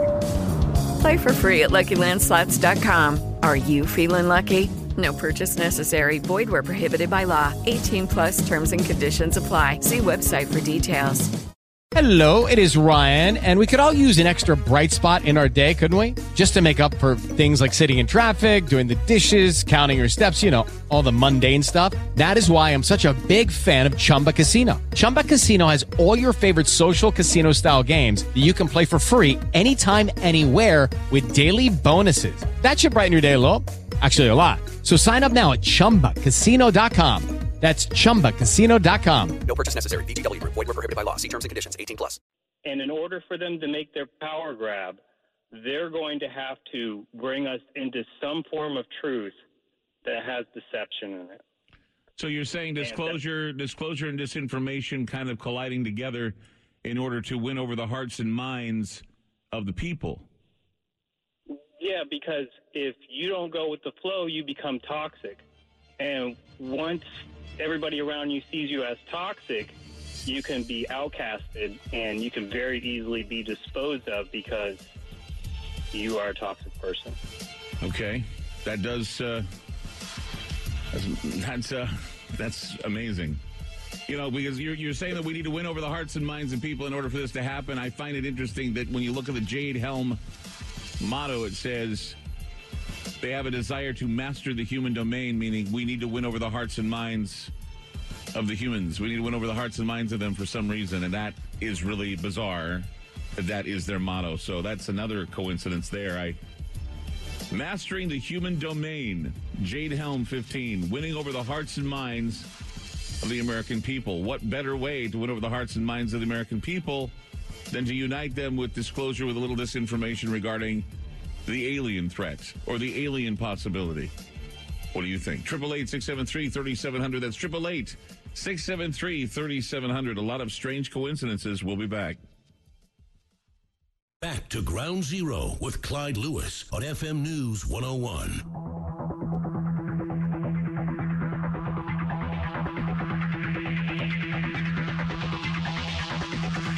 Ground Zero with Clyde Lewis. Let's go to Paul in Louisiana. Hi, Paul. You're on Ground Zero. Hey, how you doing? Good. Um, yeah, I just calling about. Uh, I find it very interesting this whole topic. Okay. If there are aliens out there, uh-huh. we are still struggling to move around our own little galaxy. We know that there's no other life within our galaxy, so we're talking. We don't know that, though, Paul. many. mo- We don't know well, that. there's no.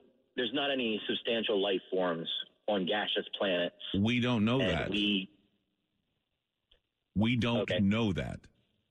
We can surmise that there aren't, but we don't know that. That's why we go out to these planets and do tests. That's why we find amino acids and different types of building blocks for life on on uh, asteroids and other things because the galaxies and the in our galaxy even is teeming with life.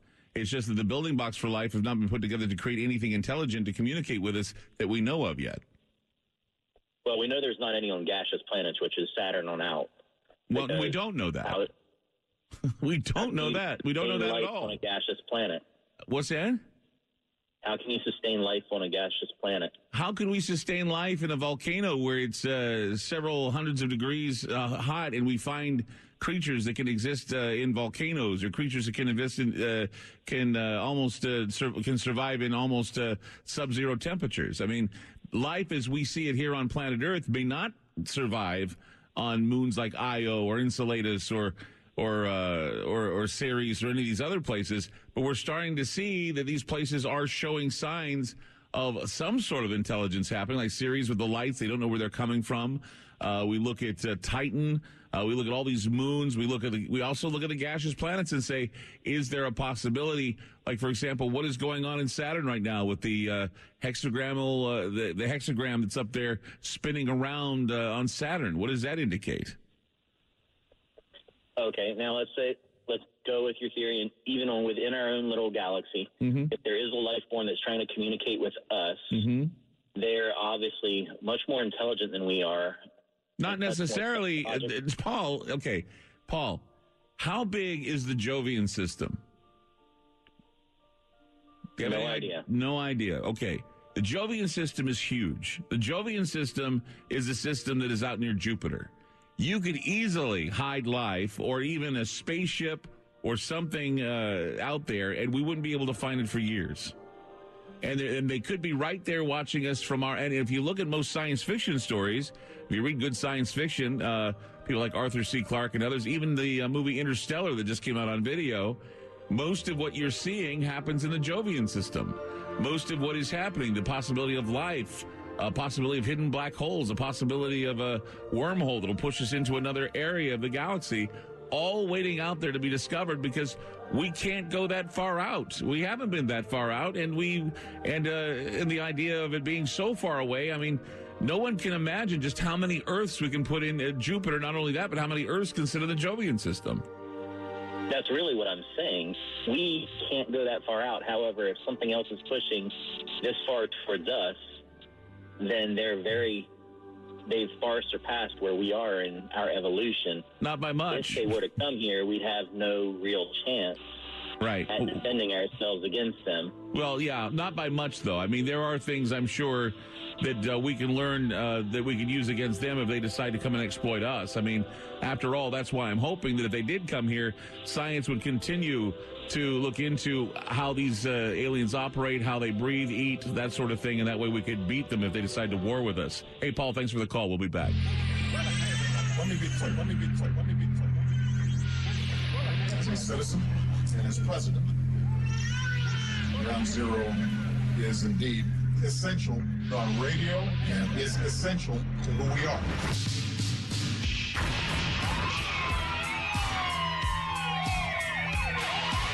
The loudspeaker spoke up and said, Wait, shaming. The loudspeaker spoke up and said, Wait, The loudspeaker spoke up and said,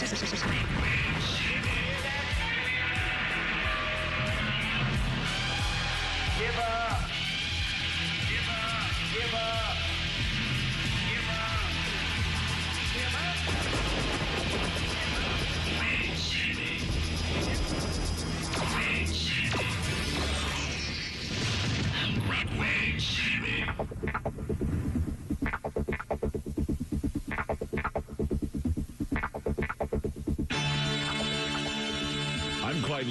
And this is Ground Zero. So tonight we've been talking about how CERN is fired up. That's one thing to consider when we look at the possibility of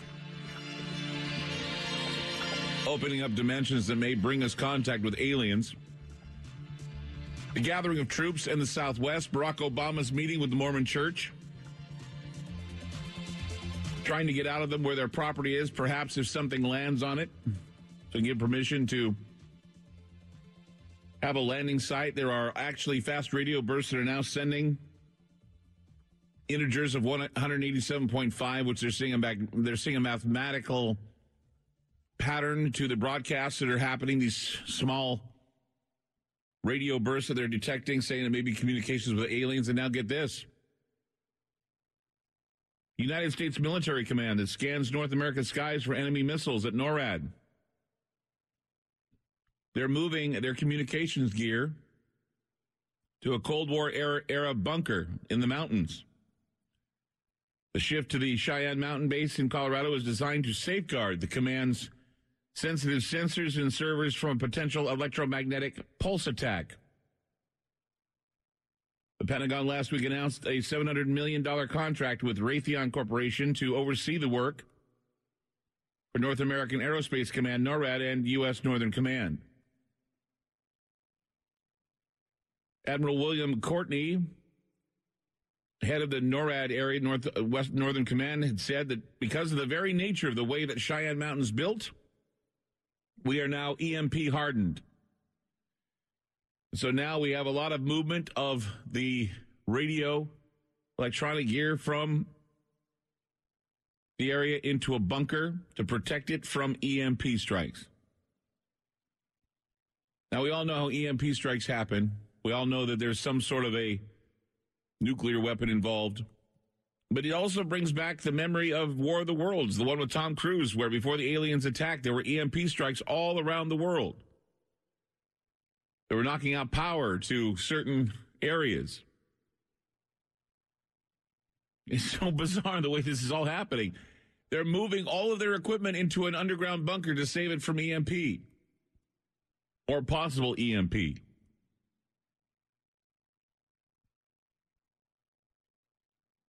Triple eight six seven three thirty seven hundred. That's triple eight six seven three thirty seven hundred. It just makes more of an argument that something is about to go down. Something weird.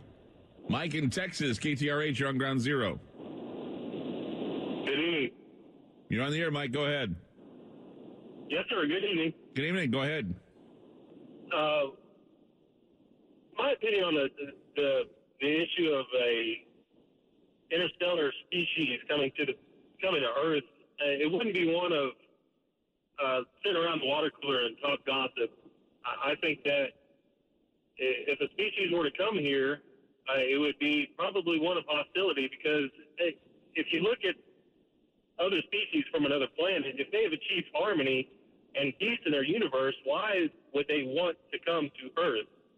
Because it, it seems like we are kind of the bad neighborhood of, uh, you know, of the of the universe in our little corner of the universe, at least. Everybody knows about, you know, probably is from some place where they know they shouldn't go in a certain neighborhood. And I, I believe Earth would be one of those such type places. Well, uh, unless of course they're coming, unless of course, of course they're coming to harvest us because that was the whole plan from the beginning. Is they put us here to grow us like food, and then they're going to take us away like food. I mean, that's a Fortean Yeah. concept, but still, I mean, you know, you know, we, we're like cattle to them, and they come and they take us away, and then they leave some of us behind. Yeah, I mean, and what a better place? I mean, because we're all killing each other anyway. True. I, I mean, like like uh, our predecessors, huh? Like our uh, our watchers and controllers, they kill us, we kill us. I mean, it's uh, it's all part of the game, and that's the thing is that we were told through religion and and the secret schools that mankind should better himself over his predecessors, and it seems like we don't. We still kill.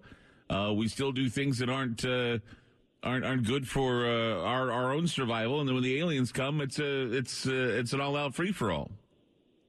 Exactly, and I think that a, a if a alien species has been able to achieve interstellar travel, obviously they're pretty smart, and pretty smart people usually don't go someplace that With the Lucky Land slots, you can get lucky just about anywhere. This is your captain speaking. Uh, we've got clear runway and the weather's fine, but we're just going to circle up here a while and uh, get lucky. No, no, nothing like that. It's just these cash prizes add up quick. So I suggest you sit back, keep your tray table upright, and start getting lucky. Play for free at LuckyLandSlots.com. Are you feeling lucky? No purchase necessary. Void where prohibited by law. 18 plus terms and conditions apply. See website for details.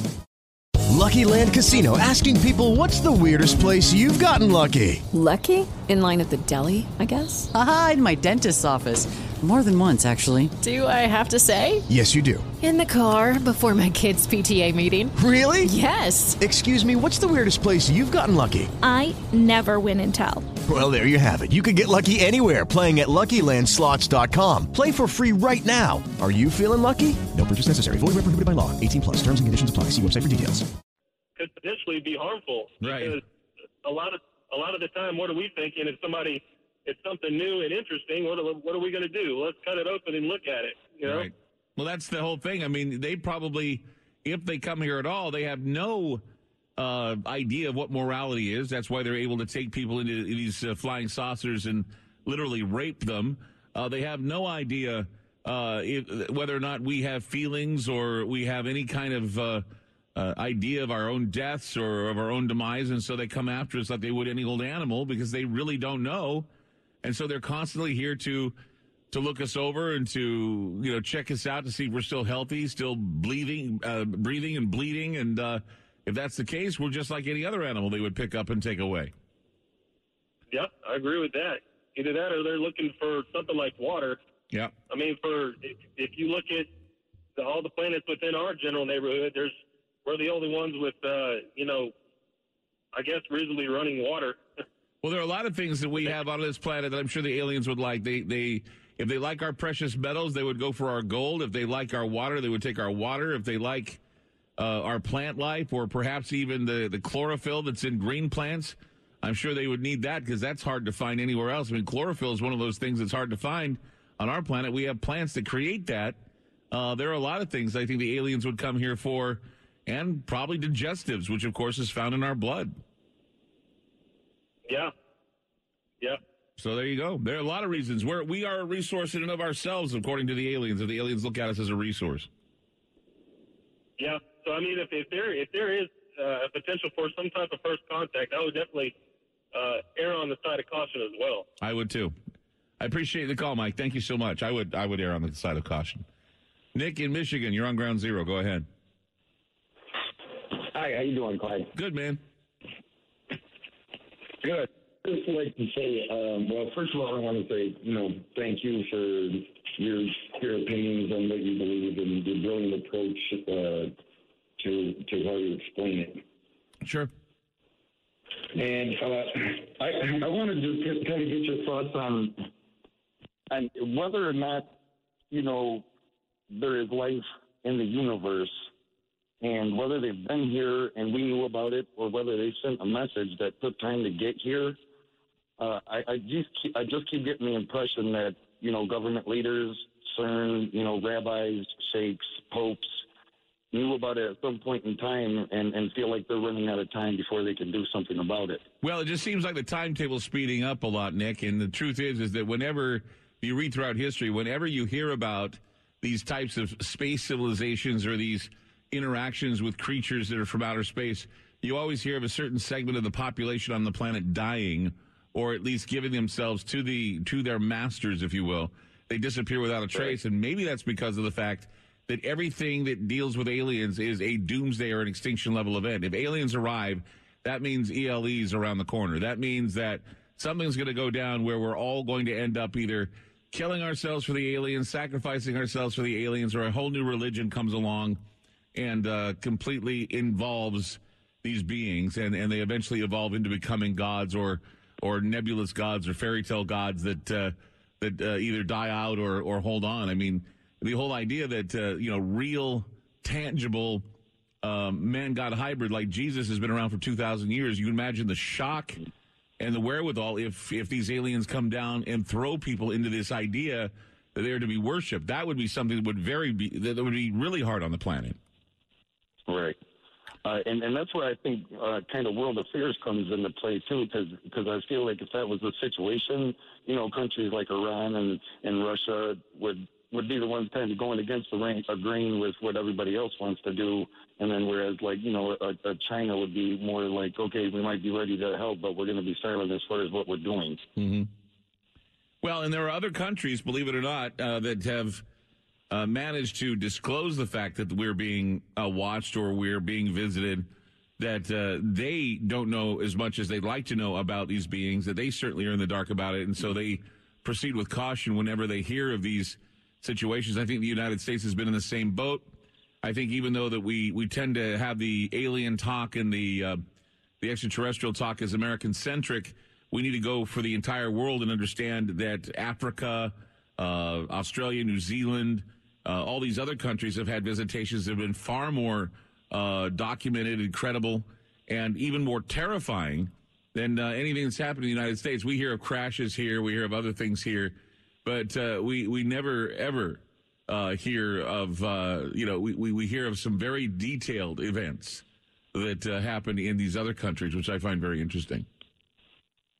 Okay, and that's, and that's obviously withheld from us. Yeah, well, it is withheld unless you really do the studying, really do the. Um, I mean, the the whole uh, the South African school I did a show on a while back. I thought was one of the best uh, informative shows about a an alien encounter that happened in uh, South Africa, and the children didn't deny it. Now, now, now they're even older; they don't deny it. So it was an amazing story of what they witnessed and what they saw. Um, I would say, I mean, and that one girl, when they asked her, "What did you see in the eyes of the alien?" she says, "I saw the end of the world." And I think that I think that says a lot about what you see if the aliens ever arrive. What do you see when they land? I see the end of the world. I see the end of my world, the way I, I used to have it, and how it all crash and burn around me because these beings have arrived to kind of upset the apple cart and change the way I live and my lifestyle and who I worship and what I believe in. And these are things that shake people up to the point of core beliefs giving out, uh, ideas changing, and literally a deus ex machina to the, to the whole Greek tragedy of what we're living right now. So, Nick, uh, I appreciate the call. Thank Uh, you so much. Real quick, I'd just like to recite something for you that I'd like to think about as I think about some of the doomsday uh, scenarios. Yes. And uh, it's just, it, and it goes like this. It's, um, I can remember a time of color and vibrance when life still had its luster, love had its shine, when I could look at the world through youthful eyes, and we were ready for whatever came over the horizon. When just, whenever there was a song to break through the silence, and there was always a Ooh, we lost him. That that was weird. Just waiting for him to finish it. We lost him. I'm sorry, buddy. Well, we're out of time. Triple eight six seven three thirty seven hundred. We'll be back.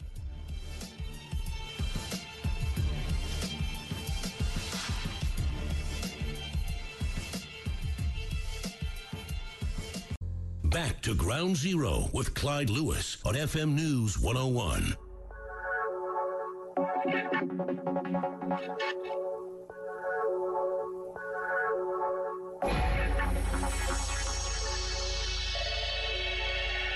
This is not a test. It is the future. Ground Zero with Clyde Lewis. Triple eight six seven three thirty seven hundred. That's triple eight six seven three thirty seven hundred. Let's go to John in Florida, WFLA. You're on Ground Zero. Go ahead.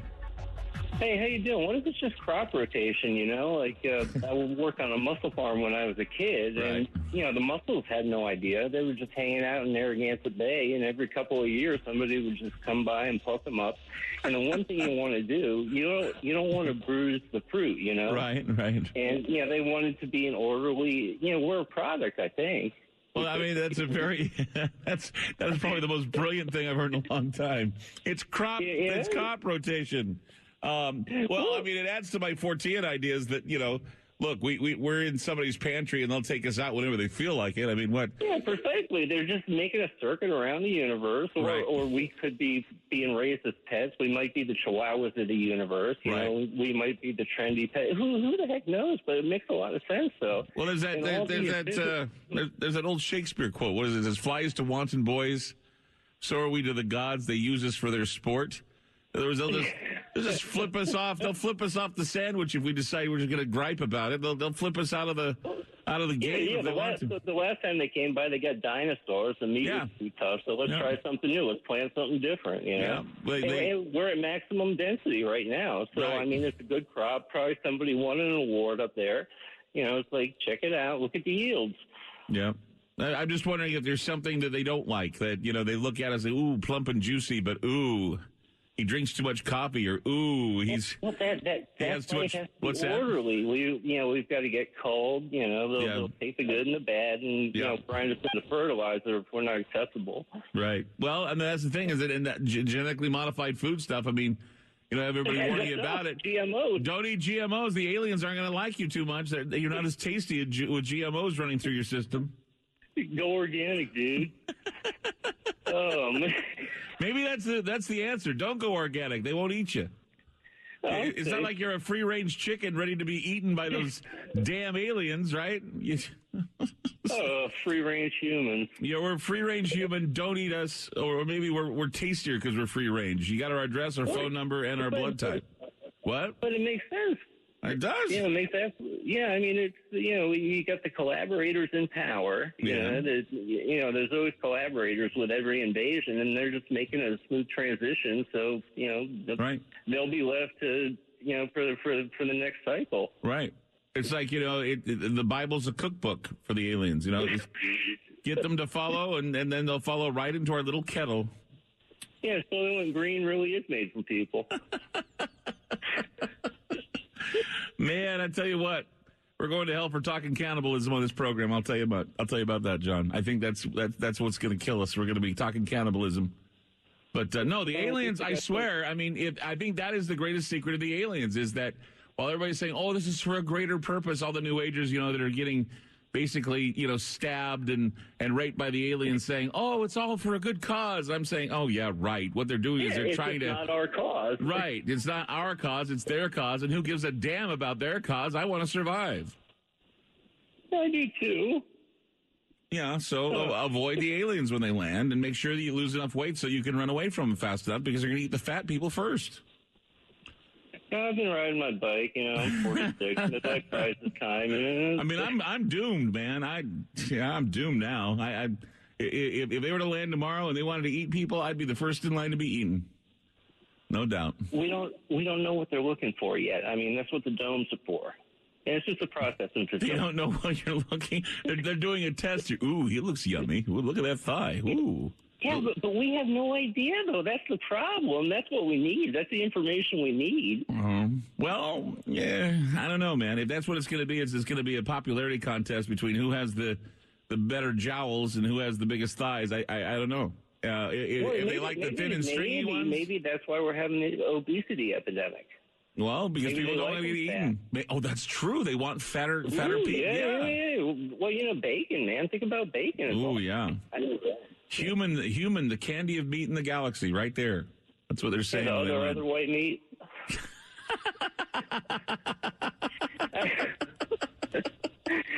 oh man. I think we I think we've exhausted our cannibal jokes for the night, except for the yeah, one. yeah, I got to talk to my pastor. Except yeah, except for the one where the where where the where the two aliens were eating a clown, and the one says, "Do you taste something funny?" With the Lucky Land slots, you can get lucky just about anywhere. This is your captain speaking. Uh, we've got clear runway and the weather's fine, but we're just going to circle up here a while and uh, get lucky. No, no, nothing like that. It's just these cash prizes add up quick. So I suggest you sit back, keep your tray table upright, and start getting lucky. Play for free at LuckyLandSlots.com. Are you feeling lucky? No purchase necessary. Void where prohibited by law. 18 plus terms and conditions apply. See website for details. Lucky Land Casino asking people what's the weirdest place you've gotten lucky? Lucky? In line at the deli, I guess? Aha, in my dentist's office. More than once, actually. Do I have to say? Yes, you do. In the car before my kids' PTA meeting. Really? Yes. Excuse me, what's the weirdest place you've gotten lucky? I never win and tell. Well, there you have it. You can get lucky anywhere playing at LuckyLandSlots.com. Play for free right now. Are you feeling lucky? No purchase necessary. Void where prohibited by law. 18 plus. Terms and conditions apply. See website for details.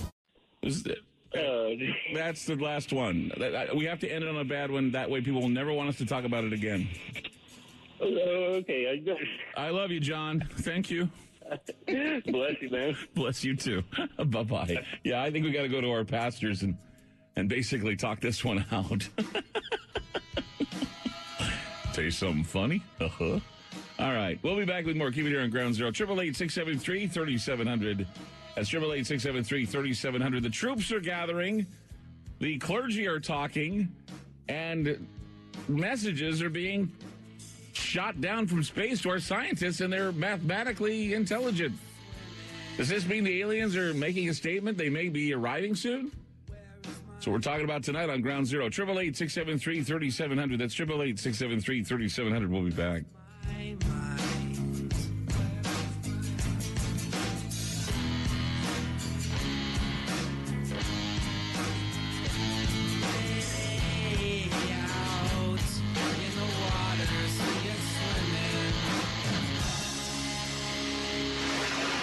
You're listening to Ground Zero with Clyde Lewis on FM News 101.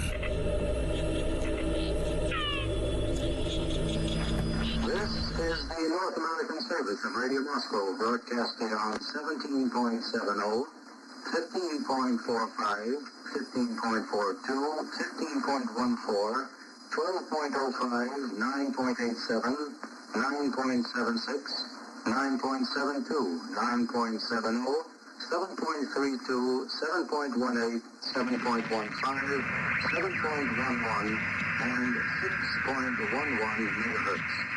Aliens are real. They are serious and they are many. They exist. Anyone who tells you otherwise doesn't know what they're talking about. Our challenges may be new.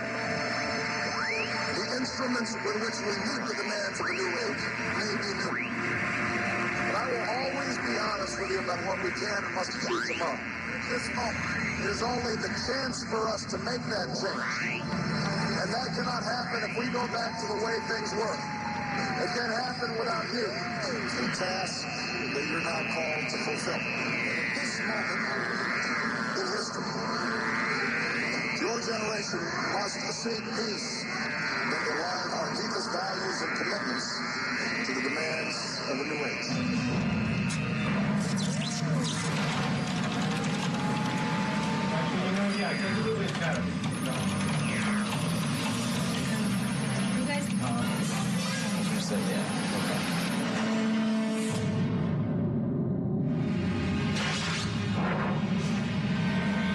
If aliens decide to invade, we could find ourselves standing shoulder to shoulder with the Taliban to fight the green guys.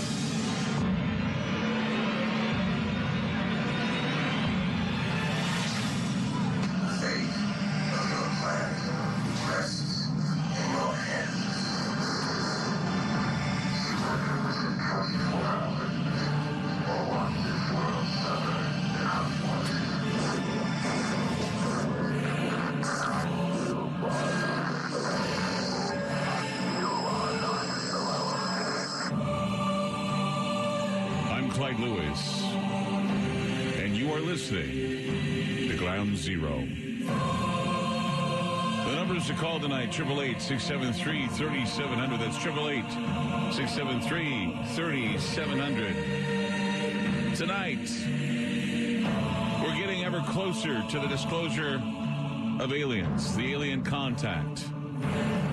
The fast radio bursts are being picked up by scientists. The coincidences of them meaning something of intelligence. Troops gathering in the Southwest. Leaders speaking up about aliens. And our president speaking with leaders of the LDS Church. What does it all mean? It could mean that we're planning on something big coming. NORAD is also moving its equipment into its bunker underground for fear of an EMP. And also something to think about if you think that the aliens could come into this area and bring with it a magnetic field so big it could create an EMP or an energy plasma burst that could take out power. Just amazing how many things could happen during an alien invasion or an alien arrival that uh, we have to prepare for. Triple eight six seven three thirty seven hundred. That's triple eight six seven three thirty seven hundred. We go to Francisco in Texas. Hi, Francisco. You're on ground zero. I'm cuckoo for Cocoa Puffs. How's it going, Clyde? All right. Good. Hey, uh, I had a question. Now, I don't know if it was your show or it might have been like a year ago on uh, Coast to Coast. No plugins intended, of course. Uh-huh. uh, who mentioned something General X during his uh, had a mission to go check out an isolated area, and General X mentioned he met he met the Grays, who introduced themselves as the Grays. Mm-hmm. and had been in isolation for quite some time. And when he asked a bunch of questions, he mentioned something to uh, let's see, this was a while, to to where he asked him, you know, who who created you? Where are you from? He said, well, they were created by the comedians. Comedians created them to serve the Greys to serve the comedians. Okay. And then the next question was, well, who created us? You know, since you seem to know so much, we created you to serve us. Okay, fine, all righty. Okay, now let's move on. Now, I believe this was on your show. Um, I do apologize before if the other one was on, the General X was on yours as well. Um, about project, some, something sort of similar to Stargate. Oh yeah, mm-hmm. Project How Stargate. Scientists mentioning, uh-huh, mentioning how they can transfer from transport, they were being transported from here to somewhere else, like, I don't know, Mars possibly? Somewhere. You know, I, I mean, I don't know exactly where that Stargate would be, but there is the uh, there is the uh, theory that there are Stargates, one in Iran, one in Yemen, uh, a few of them anyway. And then, of course, we have CERN, which is the main Stargate, which is able to open up uh, dimensions. If they fire enough power into that thing, they can open up a dimension. That's according to them. That's not some speculation. Okay. Now, I'm wondering, what if, you know, uh, it, you know, we have the grace who have been teaching us this knowledge, you know, not giving us a lot, but giving us just enough, and it's time to collect the bill. Well, that's if we're making it. That's Oh, if we're why- making why not go on the Faustian show for the bargains. If we're making Faustian bargains with the Greys, maybe they are coming to collect the bill. And there is also the, what is it? Hellyer uh, from Canada has said that the United States government works with the tall whites, which are these tall, angelic-looking type aliens that are guiding us and telling us what to do. Now, you remember if you go through history and some of the occult histories, you look at people like uh, Hitler and others. They also served tall white aliens. Uh, Crowley served a, a tall white alien. Uh, one called Lam. Uh, several others throughout history that, uh, if you look, uh, L. Ron Hubbard and uh, John Pars- Jack Parsons, they also said that something got in when they did their little ritual. It was the Babalon working, which is, of course, the same type of thing that's going on at CERN, where they're trying to conjure out of the cosmos uh, some sort of deity, God, or or being, and we don't know what this being will be capable of doing. Awaking a sleeping giant that could cause havoc all over the planet. Yeah, you know what? This is this is very interesting. Now, one of your other callers mentioned something. I like the one of the comedian one. That was very good. Mm, let's see, put taste. I like was mine one. with I- French fried potatoes. my- Yeah, go ahead. I was laughing my tissue off on that one. So yeah, it's a good one. Yeah. But I'm, I'm just wa- hello. Yeah, go ahead. Oh, okay. I was having a little problem with my phone acting funny. Hmm, going. Anyway, uh, what was I saying? What was I saying? What was I saying? Hi, dog. I lost my thought of saying. Well, th- that's all right, Oh, Francisco. oh, deception. There you go. Deception. One of your callers had mentioned something about deception. This could be a show. Mhm. You know, I mean, our governments know that not only we, but other governments around the world are, are in hot water with their own people, such as our governments know that we're they're in hot water with us. They need something to distract us. Mm-hmm. So why not make a deal with the greats? Hey, let's put on a show per se that you're coming to visit. You know, and they could be traveling from Mars if that is exactly where they're from. If this Stargate or, or your project, whatever the project was, had in fact transported any uh, humans onto Mars. Well, that's the thing is I that these these hey, they're not- Stargate projects. I mean, if you've read anything, uh, I can't remember the guy's name that was the hacker who hacked into uh, the uh, Pentagon and NASA. He said that there are away teams that are on special fleets that are off Earth fleets that he said that he saw listed in the Pentagon and uh, the, um, the the the the NASA files, and he said that he couldn't, he didn't understand uh, what the names of these uh, these fleets were, but they had names that were not existent on Earth. That they were names that were off-planet uh, troops or off-planet uh, teams that are being uh, that are that are off in space on some platform somewhere. So the idea of having uh, some sort of a, uh group like Solar Warden or some other uh, typical space troop out there. I mean, th- that would be something to think about, or even uh, those who travel in stargates. That would be uh, something else to think about. Yeah, oh, there was also uh, once again, no pleasant uh, coast to coast, to mention something about if this project did exist, that there's already coloni colonies, human colonies on Mars? Yeah, we had Captain K on the show who said there were human colonies on Mars, but you know, there's no way to be- verify it. Okay, so what? what, what Huh? all right, I, I once again, I do apologize. Well, there's nothing. There's nothing to verify anything. All we have is we have people who will say say things. But you know, if if if they're very very, I guess you could call it uh, detailed and everything. In fact, one of the reasons why you know Captain K hasn't come back on is because we wanted to give him a lie detector test, and those who performed lie detector tests said it was too too crazy to have a guy come on say such a thing, and so they weren't going to they weren't going to uh, do the test. And I'm thinking, well, what's it going to hurt you? if this guy's making outrageous claims, and you're going to prove him a liar. Well, they don't want to prove him a liar, nor do they want to make themselves any more of a target. So I guess you got a pretty ironclad story if nobody wants to touch you with a, a lie detector, and it's it's just amazing what's been said. So take it for what it is. Hmm. Yeah, Yeah, this, this, this is something. yeah, it says something, doesn't it? Definitely. You know, uh, uh, there, there has been something that, that has been eating me quite some time. Um, you know, let's think about Fukushima, right? Right. The radiation that's coming from Fukushima. Yeah. Now let's think of uh, Chernobyl. Chernobyl. Yeah. Hey, what's the, what's the, yeah, what happened to that? Did they cap it or is it still? They've they've they've capped it, but that doesn't mean that it's going to remain, you know, safe. I mean, it, it, these are are very active situations that have half lives for millions of years, and so we're not going to see them go away anytime soon. These are nuclear disasters that are going to mar the earth forever. And all we have is what one thing to go wrong with them, something to open them up again, open this old wound. We most certainly will be having some problems to deal with. And yes, they are problems; they still exist, and they're still creating all kinds of uh, uh, all kinds of toxicity within the planet. So yeah, I mean, uh, these are things that aren't going to go away anytime soon. Let's go to Danny in Portland, Oregon. You're on Ground Zero, Danny. Go ahead. Lucky Land Casino asking people what's the weirdest place you've gotten lucky? Lucky? In line at the deli, I guess? Aha, in my dentist's office. More than once, actually. Do I have to say? Yes, you do. In the car before my kids' PTA meeting. Really? Yes. Excuse me, what's the weirdest place you've gotten lucky? I never win and tell. Well, there you have it. You can get lucky anywhere playing at LuckyLandSlots.com. Play for free right now. Are you feeling lucky? No purchase necessary. Void where prohibited by law. 18 plus. Terms and conditions apply. See website for details. Judy was boring. Hello. Then Judy discovered ChumbaCasino.com. It's my little escape. Now Judy's the life of the party. Oh, baby, Mama's bringing home the bacon. Whoa, take it easy, Judy. The Chumba life is for everybody. So go to ChumbaCasino.com and play over 100 casino style games. Join today and play for free for your chance to redeem some serious prizes. chumba ChumbaCasino.com. No purchase necessary. Void where prohibited by law. 18 plus terms and conditions apply. See website for details.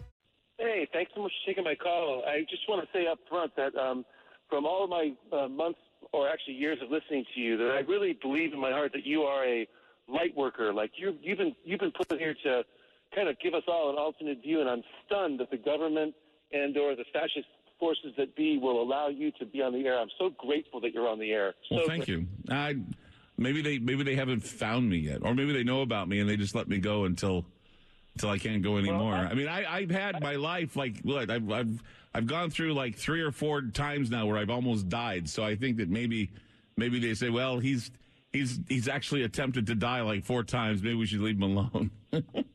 Well, or the fact, or maybe they're just like the Wizard of Oz. They really are just like a phantom that, that pretends that they're much bigger and more powerful.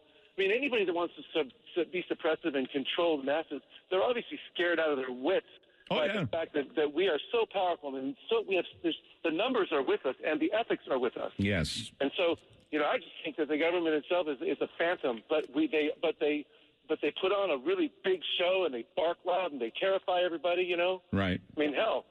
So, but anyway, I called because I uh, I've been listening to the show tonight, and I was was directed by your screener to stay on topic, and I just wanted to say from a personal experience that I know from my own experience as an abductee, uh, being from being abducted, that the, the technologies and the refinement and the tech, the uh, the sophistication of spirit that I, I encountered was so much more advanced than anything that we could even fathom with our mental construct or the way that we label things with words. Yeah. They are really, really above and beyond us. And I really think, from what I was shown, I mean, personally shown, that they are but benevolent and loving in a way that we can't even describe.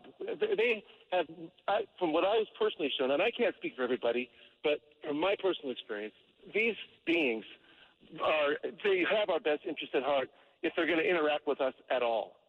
It's just from what I was shown. I was told specifically that they are choosing uh, humans that will believe in them, that will not be terrified of them, that they're choosing select humans to be an emissary or a connection point or a bridge between them and the rest of the population. And uh, you know, I was told that there's I'm not alone. That there's millions and or thousands just like me that they're interacting with, and I can say that that that you know, like anything that you covet or anything that you uh, uh, wa- say, okay, this is going to be a food source. We're going to farm human beings for for their minerals minerals of the earth or their human bodies for the flesh on their bodies. Mm-hmm. You know, you have to consider the fact that there's a maintenance dynamic with any, with any kind of physical form. And I don't think that what I, from what I've seen, these guys, these beings, had any interest in maintaining our physiology for such selfish gain. Well, unless they're maintaining the physiology to continue seeding the the universe with what we have, and I wouldn't see anything wrong with that. That is that is why they're probably doing the tests they do, and they're and they're doing these things because they tell you that this is in the best interest of the universe.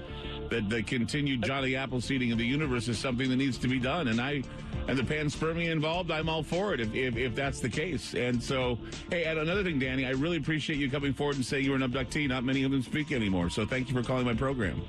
I'll call again if I can. All right, buddy. I really love you, Clyde. Thanks. Thank you. Bye bye. There you go. You know, a lot of abductees, they haven't called many shows. I find the abductee phenomenon very fascinating. And, and what the different experiences are when they're taken up into these spaceships. 888 673 3700. We'll be back with more. Keep it here on Ground Zero. This is Ground Zero on FM News 101.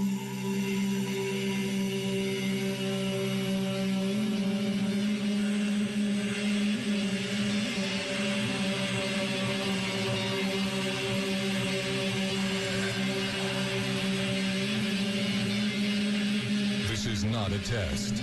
It is the future. Ground Zero with Clyde Lewis. Let's go to Jeff in South Carolina. Hi, Jeff. You're on Ground Zero. Go ahead. Hey, Clyde, it's great to hear from you. Good to hear from you. Um, I have one. I have a question about the tall whites. Okay. Now, could this? Do you believe that these are aliens or are they demons? I would not know, and that's the thing is that they have been around for a long time, and uh, they are, uh, I would say, they're consultants of some kind.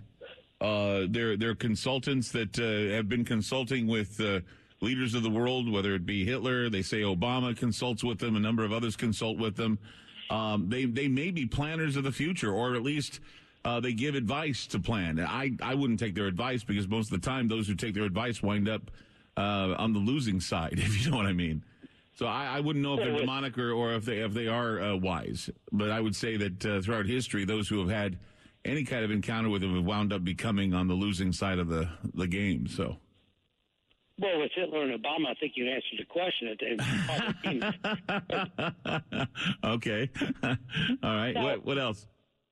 Well, the, and the reason why I ask that is that I'm I'm skeptical of the alien idea. And don't get me wrong, I'm a long time listener, and you do a great service. Believe me, there's no one else on the radio that does the service that you do. Uh huh. It's just that um, I just can't get into the alien thing. So I'm trying to, you know, and there's a lot of stuff out there I don't understand. I'm humble enough to realize that there's so many things. So what part of the alien thing do you have a hang up with? Is there is there something tangible, or you just don't believe, or what, what's up? Well, it just seems to me that if there were aliens, they would do one of two things. They would either suck us dry of our natural resources and enslave us, or they would fix us. Well, that's a good point. That's a good point. But the thing is, is you know they could be gradualists. Uh, they they could be gradualists, knowing that you know you, once again the the sheep does not know that it's being hauled away by a by a wolf. Um, that would be that would be the, the the thing is that they they are gradualists that they gradually move in that they have a directive that tells them that they shouldn't interfere directly. Um, you know, all of these things, you know, of course, have been made up by great science fiction writers, and of course, have been adapted into the mythology. So we don't know for sure just what their concept or, or what their purpose is. But the idea of having beings out in space and having beings that are on other planets wondering about beings outside their solar system, I think, is something that wouldn't be that hard to think about when you understand how infinite the universe is. From there, though, the idea if they're intelligent, if they want anything to do with us, that's up to faith, that's up to possibilities. It's not necessarily logical, but it's not necessarily illogical either. So it's kind of like fine line there. Oh, and you're absolutely right. And my last question is regarding CERN. Uh, And are they trying to create some kind of wormhole for other? Yes. That's exactly what they're trying to do. They want to create a wormhole. Uh, that's what CERN's about, is creating a wormhole. And just once again, if I could direct you to awakenroots.com, the place to go if you want to see that video from that presentation that Anthony Patch and myself did. It will awaken you to what it's all about and what it is supposed to do. It even uh, has a lot to do with the internet because CERN actually invented the internet. Some things you may not know about CERN and you may not know about the uh, collider that can help and also destroy the planet. So if you go to awakenroots.com, for $10, you can download that video, and I'm sure it'll answer all your questions. So I suggest you go there, pick up that video. In fact, uh, Anthony's going to be making the rounds on a lot of talk shows. So get your video now while they're still available. AwakenedRoots.com. That's AwakenedRoots.com. It's only $10 to give a, give a view of that video. It's a remarkable video. We'll be back. Spinning complacently in the darkness, covered and blinded by a blanket of little lives, false security has lulled the madness of this world into a slumber. Wake up. An eye is upon you, staring straight down and keenly through, seeing all that you are and everything that you can never be. Yes, an eye is upon you, an eye ready to blink. So face forward, with arms wide open and mind reeling. Your future has arrived. Are you ready to go?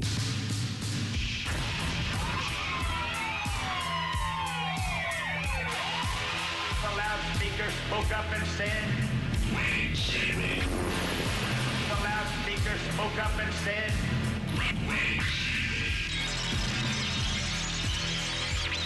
The loudspeaker spoke up said,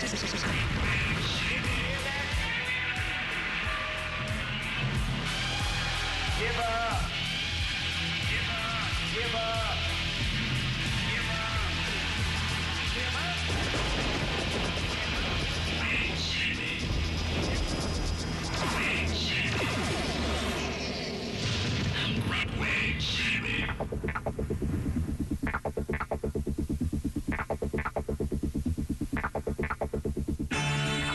I'm Clyde Lewis, and this is Ground Zero.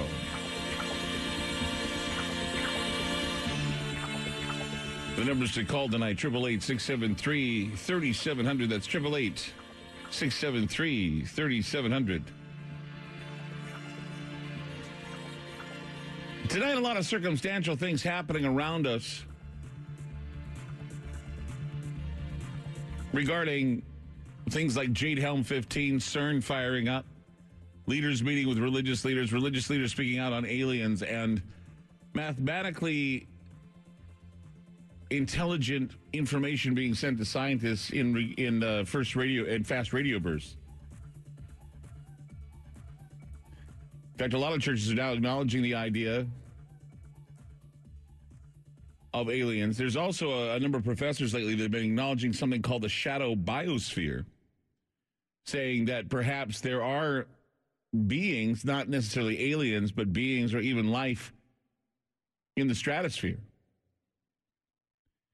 And I know that there are many ways to disclose something controversial. Hinting is not a good way to do it. We, we start seeing this unraveling of information. Some people are afraid of it, some people aren't. And I wish those who who believe that this is fear mongering would shut up and get with the program and understand that it's not fear mongering to raise awareness of what's going on around you. I mean, there are a lot of people out there that consider themselves at the forefront of UFO and alien expertise, and they not and they don't want to have to deal with anyone who wants to uh, spill any cosmic beans of any kind.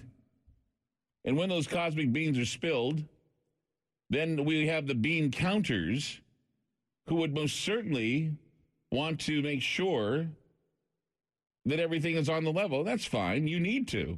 It's important. It's important that we do know what's on the level, what isn't on the level. With the Lucky Land slots, you can get lucky just about anywhere. This is your captain speaking. Uh, we've got clear runway and the weather's fine, but we're just going to circle up here a while and uh, get lucky. No, no, nothing like that. It's just these cash prizes add up quick. So I suggest you sit back, keep your tray table upright, and start getting lucky. Play for free at LuckyLandSlots.com. Are you feeling lucky? No purchase necessary. Void where prohibited by law. 18 plus terms and conditions apply. See website for details. Purchase new wiper blades from O'Reilly Auto Parts today and we'll install them for free. See better and drive safer with O'Reilly Auto Parts. Oh, oh, oh, O'Reilly Auto Parts. Stephen Hawking has been probably the most vocal of any of the physicists out there regarding CERN, regarding aliens, regarding um, regarding everything that's been talked about lately in in what we call this uh, this halfway halfway here, halfway there disclosure that they're having right now. Hawking has said things that while he believes that aliens exist, we shouldn't try to contact them or we shouldn't try to welcome them with open arms because if aliens visit us, the outcome would be much as when Columbus landed America, which didn't turn out well for the Native Americans. Hawking resonates what I've attempted to speak about during Ground Zero Lounge shows and um, also uh, with regard to CERN and uh, other uh, remarkable and imaginative things that are realities around us now. That's why the Ground Zero Lounge is attempting to resurrect because there are things that we can talk about there at the lounges that we can't talk about on the air. That is why we're offering this this uh, Ground Zero Lounge presentation online right now at awakenroots.com. And you may be hearing that I'm I'm plugging this a lot. I'm plugging it a lot because I really, really, really like it.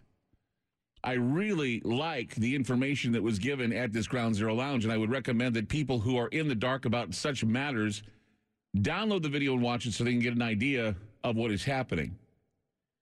But see, when you're looking at people like Hawking and uh, and others, they are beginning to echo the fears of the future, and that is just because we have the ability to do something, should we do it?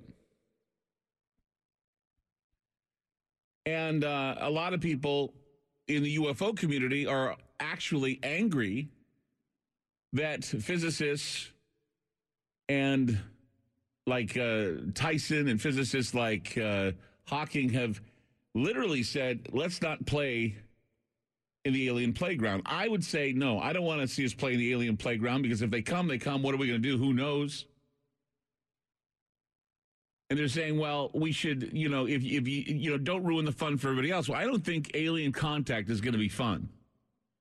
It'll be fascinating. But I mean, any interstellar civilization process such technologies that are able to do this with such a meager resources here on Earth, I would say we should be very afraid. If you can travel faster than the speed of light, then you can manifest what is needed for anybody. But if you don't do that, then we can look at them as hostile or exploitive. It's been made crystal clear that when we detonated the first atomic weapon in 1945, no place on earth has, has, has, been invaded, attacked, or colonized, but we have been visited a lot. And so the pot's been stirred, the ideas are there. And when you interfere with the various agendas of UFO experts, you tend to be looked down upon and you, you get to be looked at as someone to say, you make the aliens sound so bad. Well, what else can they be? You know, a lot of people out there, a lot of hopeful alien believers want to think that the aliens are friendly because they tend to place them in the divine or benevolent sense. That should not be done as well. I mean, even though you hear that there are they are the deception, I don't think they're a deception of all. I think the biggest deception of all is believing that like dogs, they won't bite if if the fence is kicked. So they're not divine or benevolent, they're just aliens. Throughout history, any historical account of beings coming from heaven or inside the earth have always been brought down through advents of cataclysm. The reason is simple humans operate by means of uninformed emotion. Actions of mankind can always demonstrate irrational behaviors when confronted with their mortality and their place in the universe. Take one moment and contemplate the arrival of aliens. Just think about it for a moment.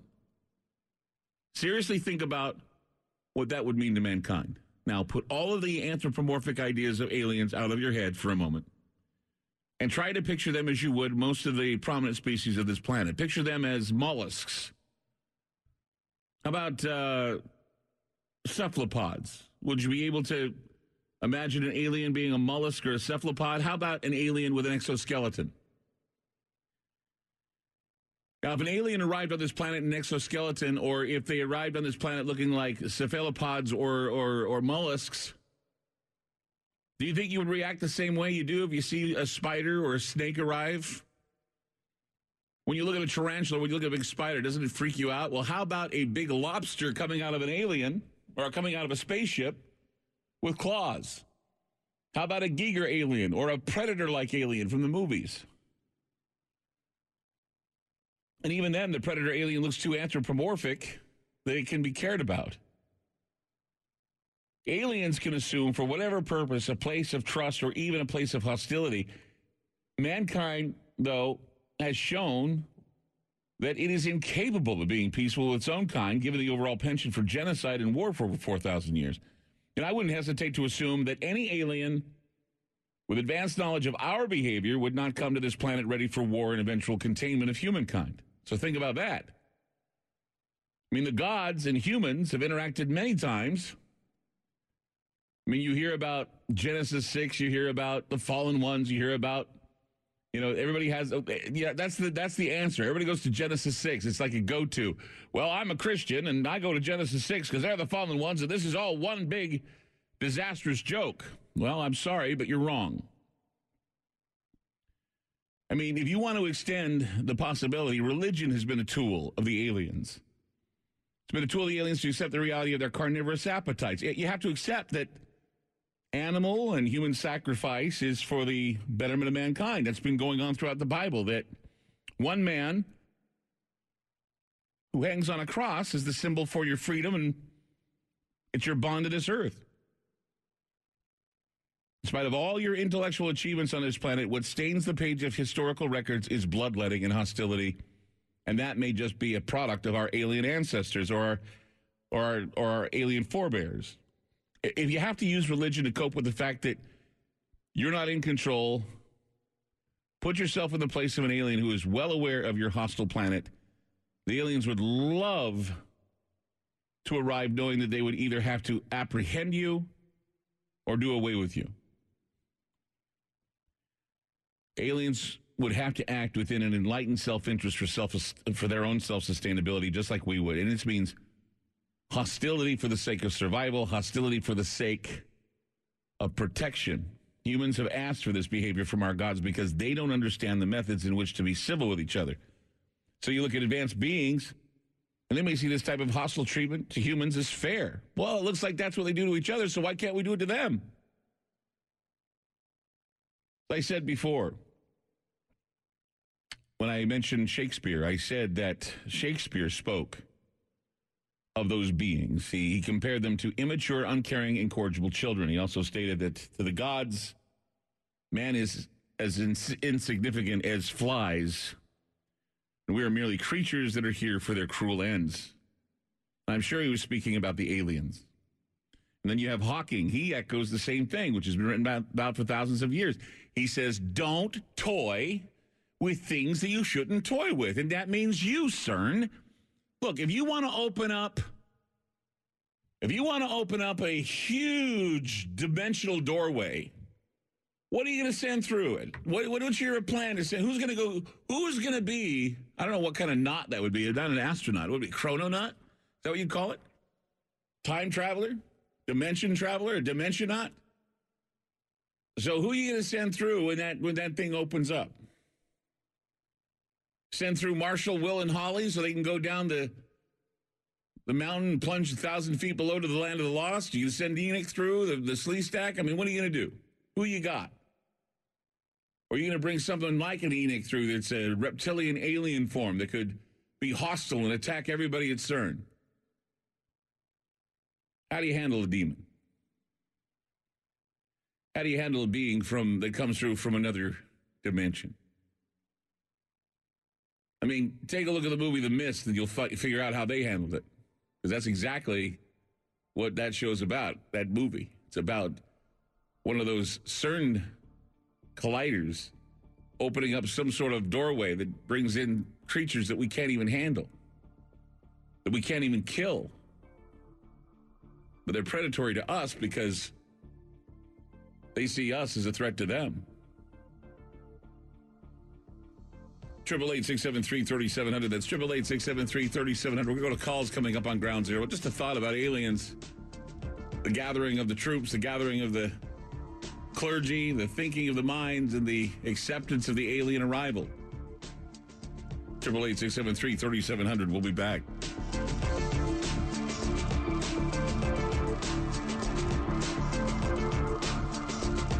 FM News 101 KXL. This is Ground Zero on FM News 101.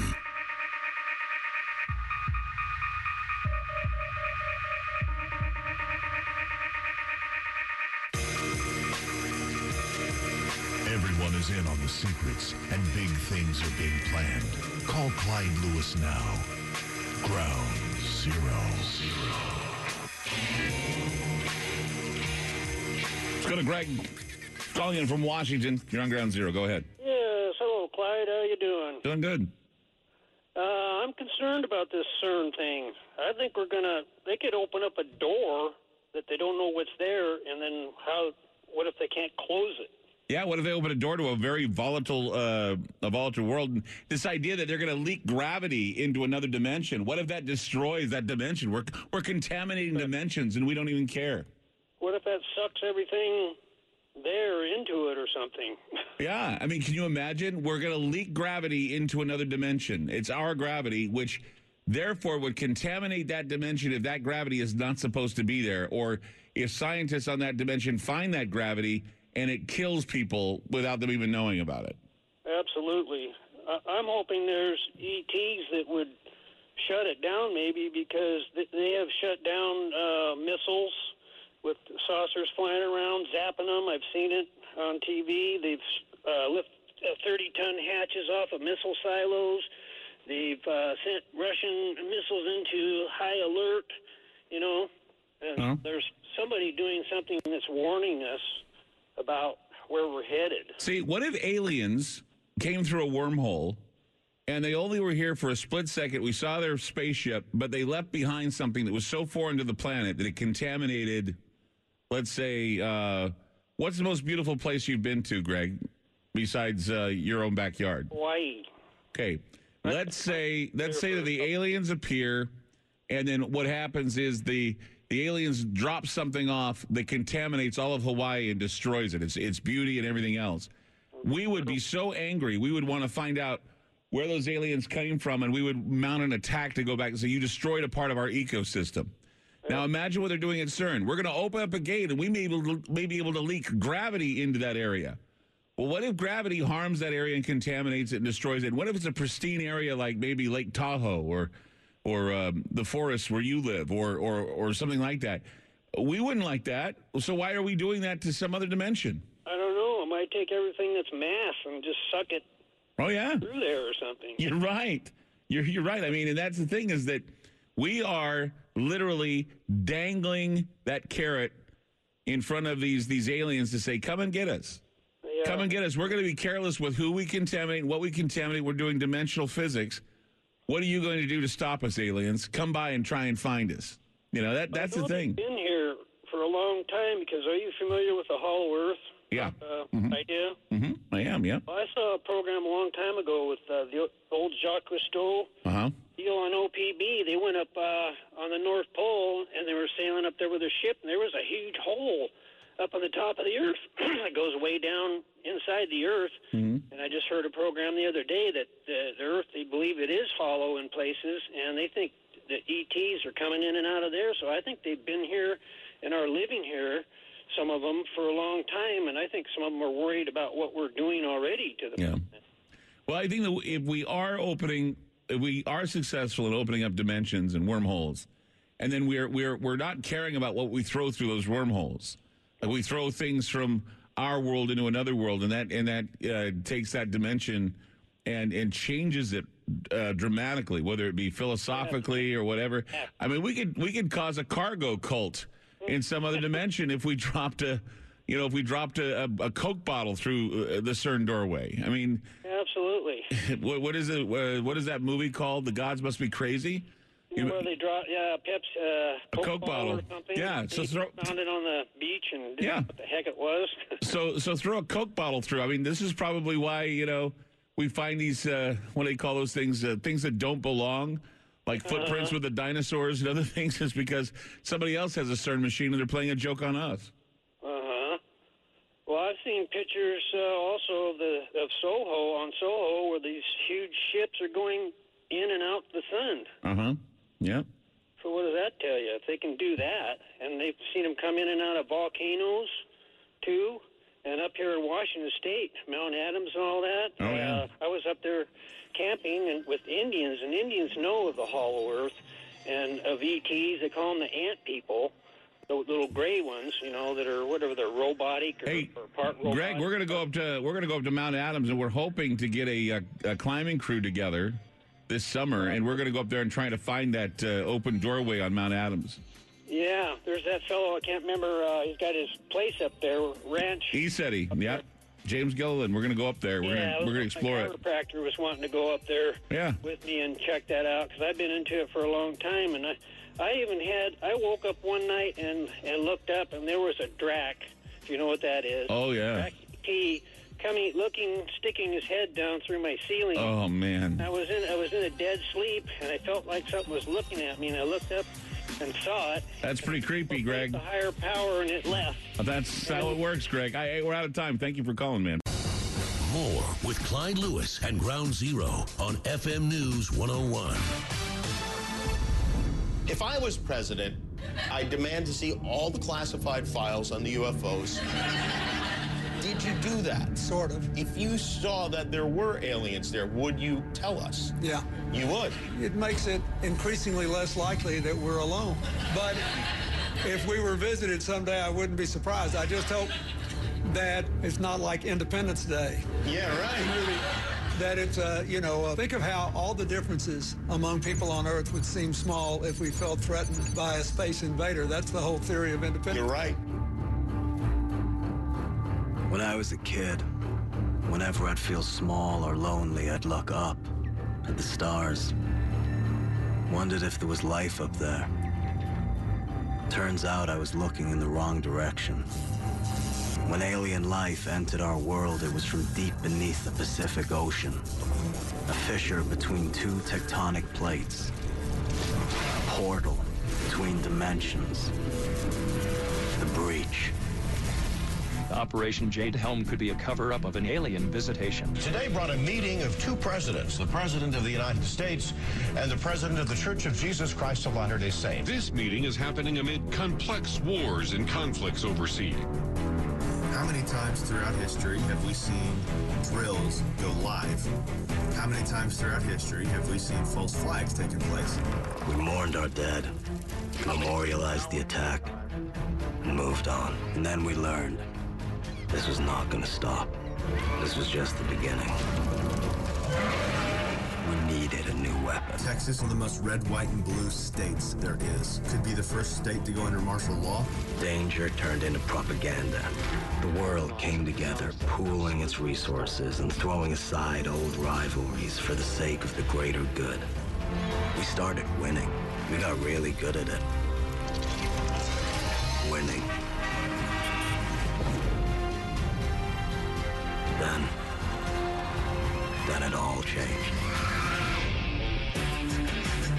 Clyde Lewis, and you are listening to Ground Zero. Numbers to call tonight, 888-673-3700. That's 888-673-3700 tonight. Anything from opening dimensional portals to welcome the aliens, especially in various places in the Southwest where they're already gathering troops. For what? Well, they say it's for some fake invasion.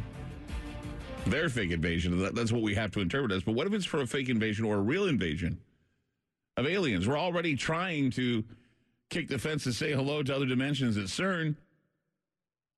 What could possibly go wrong, and what could we possibly bring in? Triple eight six seven three thirty seven hundred. Let's go to Tim in Maine. Tim, hi. You're on Ground Zero. Hi, Clyde. Yes, yes. Bless you, my friend. I was gonna say I couldn't be on hold any any better because I'm getting to continue your show. I love Noory, but I'm getting to continue with you. Oh, thank you. Um, you you've been hitting on a lot of things. Hey, You've been scaring the bejeebies out of me. I don't mean to. I want to inform you, but if it scares you and it motivates you, then I guess that that's okay too. Actually, Clyde, it's almost like the longer I've been waiting to talk to you, the more bumps and noise have been going on around here. It's like I- I'm trying to. I want to tell you a little bit of my story, and it's like I don't know if something wants me to tell you or not. Uh, no, I, I, you you were talking about abductees. Uh, I've been I've been an abductee since I was five years old. Wow. and uh, it hasn't always been a pleasant experience. They talk about the tall whites. Tall whites, a tall white used to take me, but it wasn't angelic. It was more vampiric. And I mean, used to go out through a window, but we it was there was a lot of technical stuff, but I would say it was more inner earth. So as, as Charlie Sheen would say, I shouldn't have been looking up. I should have been looking down. Because the Hopis, they talked of the ant people. You know, we've got Dulce, New Mexico. We've got whatever the hell is in the Grand Canyon. And I've been talking to them tonight. It's like, if you're coming back, you know, come back now because I'm, I'm ready to deal with the little bastards. What would you do now that you didn't do before? Um, probably be, be a little more confrontational, probably ask a few more questions. Mm-hmm. You know, because I mean, they're not all that really. Some of them aren't that tall. Especially, there's a lot of organic. That's all I remember. Is very organic, um, greens and blues, and very short, ugnaughty, almost Jawa looking type creatures. Mm-hmm. Yeah, and and like I said, not always that pleasant. And and and regard they would take you whether you want or not. I mean, you could run, you could try to scream, and just the noise, the piercing noise. You, it's almost like you know when they're coming. And any any dreams or visions I've had, you know, I don't I don't see the world as a big blue, pretty everybody holding hands and kumbaya. I see tubes in the air. I see things being fired. I see mechanical beasts on this on this planet. Yeah. So that's why I'm a firm believer that, that they're not all good. I believe there's some. You know, they talk about the Nordics and stuff. I've that's nothing I've ever encountered. But What did you? What kind of what kind of aliens? What kind of aliens were, were did you encounter by chance? What did you? Kind of Um, aliens? I I would consider them like a gray, but not the traditional gray that you see portrayed in every picture. You know, with that typical. More like the uh, the pictures that Bonnie and, and uh, Betty Hill, the ones that they drew. Oh, okay. So more of a scrunched up face. You Yeah. know, they still got the big eyes, but more scrunchy face. Not all smooth, pretty with the two little dashes for the nose and Casper the ghost looking. You know, no, not that, not that good looking. Okay. But uh, you know, you talk about like reptilians and stuff. I mean, you were hitting hitting on it all. I mean, just even talking Land of the Lost, the Sleestaks. You know, that's that sends that sends the hair on my neck standing right up just thinking about a reptilian. Because that's what they look like. Um, you, they're they're definitely greenish, and and more more I would say more lizard. And and if you there's people that, for some reason there's people that'll grab your attention, whether it's you know it doesn't have to be a celebrity on TV. I'm talking people in town. If you look at them and you look at them just right, things don't. You can almost to me they look like lizards. You know, and I'm not I'm not judging people by the way they look, but it's Right. it's almost like something's not quite right. Mannerisms and, and you know, especially strange people in town. Mm-hmm. You know, I mean, and things like that. And but like you said, abductees, you can't talk. I've got my brother. He's seen a giant triangle with a friend of his, and I mean, his friend is so petrified he won't talk, but he thinks I'm crazy for talking about abductions. Do you think that you're going to have another one? Do you think you're going to have another abduction? I mean, how old are you now? Ah, 49 now. 49 now. So do you think that you'll have another one before you're what, 50 or 60? I mean, that's about how many Um, did they ever come back, come back? hoping. What's that? I'm hoping at this point. I, I kind of gave them a shout out earlier, yeah, because I, I blame them on some of my health problems, just weird things. And uh, I almost had my kidney punctured in an MRI once, and they couldn't figure out what it was. I have no metal. I haven't been in the service, and uh, I passed a kidney stone, and it was magnetic, and it looked like a piece of circuitry. And uh, I've never had it, never had it checked, but I've I've looked at a magnifying glass, and it looks like there's a little bit of writing on it. It's like, all right, now you're telling me I passed that through my kidney? I didn't eat it. Wow. Attention all Ground Zero radio fans. GroundZeroMerch.com is your one-stop shop for all things Ground Zero. Oh, wow. Show off your style with our exclusive collection of t-shirts and hoodies. They're not just comfortable, they're conversation starters. Need to keep hydrated during those long listen sessions? Get your hands on our durable water bottles. And now introducing our latest editions, a hand-picked selection of intriguing books that will keep your mind buzzing. GroundZeroMerch.com. Support Ground Zero and everything we do. Are you brave enough to step into the unknown, where shadows whisper and secrets unfold? Welcome to Ground Zero Radio, your gateway to the other side, now within reach on iOS, Android, and Alexa. Dive deep into the abyss with Ground Zero with Clyde Lewis. Unravel mysteries with the secret teachings and explore the unexplained in Into the Paranormal. Listen to live radio and podcasts, read our latest articles, and message the station all in our new mobile apps. Download the Ground Zero radio app today, now available in the App Store. Well, it sounds like you've been through a lot. I mean, I and you say that you hope that you get you get contacted again. Oh yes, I, I mean, like I said, I mean, they, they show up tonight. Yeah, that they said, I that's something now that I'm older and you know this has haunted me my whole life. I'm ready. I'm ready to, to head on, but I believe they're already here. I mean, the contact could be coming from from without, but this what is it? The, the J, Jade 15 or whatever it is is going on. I mean, who's to say that's not coming from within? It's true. You know, go back to the Hopis and the Ant people. Well, and those people have been speaking of those types of people for a long time, saying they'd come back, but you know, everyone's saying, yeah, someday, someday, someday. But you know, every someday it gets closer and closer, and anymore, it feels like it's just right there on the precipice, and that we will be experiencing it in some way, shape, or form, whether it be a complete revelation by people where it's all in our minds at once, or we view it. Or perhaps a small group of individuals view it and they testify about it. It could be real, it could be fake, it could be something else, but it certainly will be an experience that will change our lives. Because I know, Tim, after hearing you, it has changed your life. So other people, I'm sure, will step up to the plate and talk about it as well. Well, actually, by talking to you, I'm just, like I said, we're off here in Maine, but at least I'm getting out on the radio waves. So if there's any of them little bastards out there listening, come ah. visit. All right, Tim, thank you for the call. Take care. Hey, bless you, and, and congratulations on the 20 years, and bless your health, man. You're sounding great. Thank you so much. I appreciate that, and that's that's nice of him. Hey, we're going to take a break right now. Uh, by the way, I just put up the link to the Anthony Patch video. I would suggest you purchase yourself a copy and watch it because there's going to be a lot of things in there that hell I don't even I didn't even cover about CERN things you didn't know about CERN. Uh, now they've fired it up again. It's not all doom and gloom. It's actually very informative, and you're going to find it informative because it does. It, it, CERN is not something that's uh, a temporary thing in our future. In fact, it's something that is the beginning to something greater, if not something that's connected to a new internet and quite possibly the new world order, doomsday machine of the new world order. Triple eight six seven three thirty seven hundred. That's triple eight six seven three thirty seven hundred. We'll be back.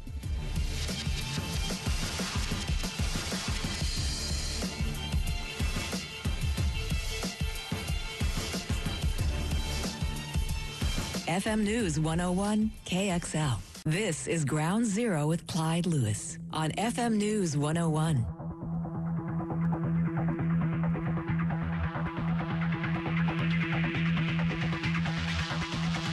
Ground Ground Zero with Clyde Lewis. All right. Let's go to Robert in Pennsylvania. You're on ground zero. Yeah, hey Clyde, how you doing? Good. Yeah, it's always great to hear you. I'll tell you, you're a light in my night. but uh, listen, uh, this is all very, very interesting. Uh, every topic that you bring on, and, and again, uh, no pun intended, but I do listen to Ground uh, or uh, uh, George Noory also during the night. But uh, it seems like you're having a lot more better, interesting uh, topics. But to get online here is, uh, uh, what's your take on L.A. Marzulli? Because I've listened to a lot of his uh, theories, and uh, his theories are pretty interesting. That uh, these aliens are actually uh, fallen angels in disguise to come down. Well, that that that is. I, I I've decided that that uh, you know L.A. Marzulli and others who say that aliens are fallen angels. That's just a nice way to have Christianity cope with uh, something that is spoken of periodically in their Bibles being both uh, malevolent and benevolent. Uh, yeah, I would say that demons and angels have always been called demons and angels until we outgrew the demons and angels and called them aliens and fairies. I, I would say that, uh, you know, that, well, I'm not discrediting the fact that angels and demons exist. What I'm saying is, is that it just seems to me that when we talk about angels, I mean, when we talk about uh, fallen angels, they're the, they're actually the go-to for whatever uh, whatever we talk about aliens, saying that all aliens are fallen angels and that's that. I don't think that's the case. I think that's uh, that's that's kind of pigeonholing one particular group of aliens. And while they there are aliens that probably have the same attributes as fallen angels as de- or demons, I don't think they all do. And I think that it's uh, selling ourselves short when we immediately say that all aliens are fallen angels, all spirits that speak to us uh, of the dead are demons. I mean, that kind of stuff to me is so black and white and so horrendously uh, naive. I, I, I think that someone needs to step in and say, okay, well, some of these may be fallen angels. They're not all fallen angels. You know what I'm saying? Yeah, no, I, I, I understand that. Yeah, there's, I'm not saying every alien. Uh, Oh, I know. You were you were speaking of L.A. Marzulli, and I'm just saying when you look at somebody like L.A. Marzulli or somebody else uh, who immediately will say, "Well, they're the fallen angels," and you're like going, "Oh yeah." Some of them may be the fallen angels, or some of them may be demons, or some of them may be something else entirely. Right. But to put everything and pigeonhole it into one thing, I always I always find it to be lazy. Uh, lazy study or a lazy study will tell you that every storm that happens that's peculiar is all HAARP. A lazy study will tell you that you know uh, everything has to do with the chemtrails and nothing but. A lazy study will tell you that cattle mutilations are done by aliens and aliens only. I mean, that's the thing is that when you're in my realm of thinking, I'm not that way. I'm not a lazy study when it comes to this. I've been studying it long enough to know that we do not have black and white things going on in the paranormal and in the parapolitical. We have all kinds of things going on that need to be exploited, not just the the Zionist bankers or the scapegoats or the you know they're always the same stories coming out of people. And the thing is, is they're tiresome and they're old and they need to be revi- revitalized. And we've Yeah, learned well, more. it's- We've learned more in the past sixty years. I hope. Yeah, it, there's always a gray area. I mean, uh, wouldn't you think that it's a good agenda for them to use aliens in disguise to have the people say praise them because they've come down here then and and and, and free us of all our binds? And I don't think that any good Christian would pray to an alien. I, I just don't think they do that. And if they do, they're not a good Christian to begin with. I think that any good religious type would understand and be able to differentiate between beings that are divine and beings that are profane. And I think that that's why we have the Holy Spirit. And I think to say that, you know, people are going to be falling down on their knees and worship, worshiping aliens directly, hell, that didn't even happen when Jesus came on the scene. Nobody fell down and worshiped him immediately. They had discerning and critical thinking, but other people felt something and they sensed the beauty and the wonderment of Jesus, and that's why they worshiped him. That's why they worshiped him as a God. But I don't think everybody's going to see the alien and immediately go, oh, got to get on my knees and pray to it, because I don't think the alien will like it, and I don't think God will like it either. Right, no, no, yeah, exactly, okay, yeah, yeah. yeah that, I wanted I wanted to hear your take on that. Yeah, I think I think that I think that should be. I mean, it's common sense. I and I and I think anyone who who's afraid they're going to lose their flock to an alien. I mean, if, if they're going to lose their flock to an alien, they didn't have a very good hold on their flock anyway. If Jesus or God or anyone's going to lose uh, lose uh, their their uh, their stance next to an alien. I don't think anybody's going to deny Christ to go out go with an alien, and if they do, then they most certainly are stupid. Because I mean, Right, right, exactly. you know, Yeah. you don't know what you're you're messing with. That's just the point. Yeah. Okay, that's that. Uh, you answered my question there. Thank you. And one other last thing. Uh, do you remember the episode of uh, Twilight Zone when the aliens came and uh, they offered all the free energy and that, and they left a book uh, on the counter and they To serve man. it, and yeah, to serve man. yes, and they found out it's a cookbook. It's a Yeah. cookbook to serve man. It's a cookbook. that's what it was. all right, bye. You have a good night. You too, Robert. Thank you. Thank you so much. Yeah, it's a cookbook to serve man. It's a, and that's the thing is that uh, you know who's to say that we had very spiritual and very wise beings providing for us a way by which we can cope with our humanity, and that would mean having uh, the idea or a thought or even wired with the idea that we have a creator, we have a great architect, we have someone who loves us and cares about us and looks out for us. And in the same process, we have all kinds of beings that are unexplainable. I mean, hell, you look at what what goes on in uh, in the oceans. You see creatures that you've never seen before, and you think, "Wow, these creatures are alien in nature," but in reality, they are just creatures we haven't seen or understood. Same thing goes with what goes out in space. If there is life out in space and we see what it's like, we don't like the way it looks and we can't necessarily care about it because it's not, not anthropomorphic, then but we most certainly are going to pay the price for not caring about creatures that exist outside this planet. Even if they are so advanced that they can fly to us and they can and they can try to greet us and understand us, give us the opportunity to understand them as well and also protect ourselves if their arrival means something that is the equivalent of an of a uh, extinction level event. That's something we don't want. That's why we need to be careful about what we wish for. Everybody wants an alien landing or disclosure, but what if the disclosure means ELE, means extinction level or catastrophic situation, or even being left behind so our children can go and serve the alien masters somewhere on another planet? Triple eight six seven three thirty seven hundred. That's triple eight six seven three thirty seven hundred. I'm Clyde Lewis. You are listening to Ground Zero. We'll be back.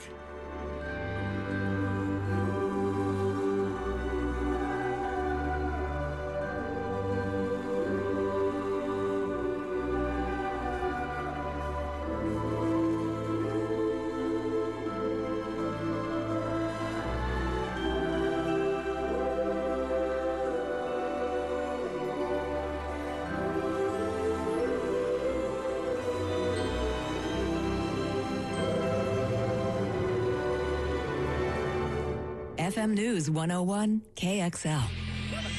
Let me be clear. As a citizen and as president, Ground Zero is indeed essential on radio and is essential to who we are.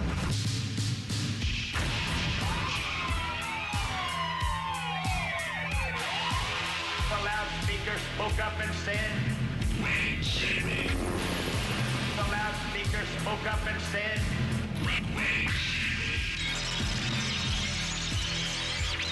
The loudspeaker spoke up and said,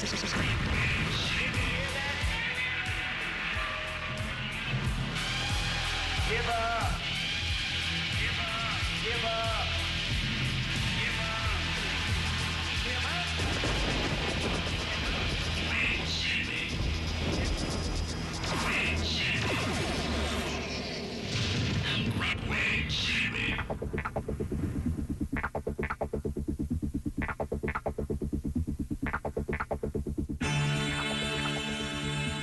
Clyde Lewis, and this is Ground Zero. The numbers to call tonight, 888-673-3700. That's 888-673-3700.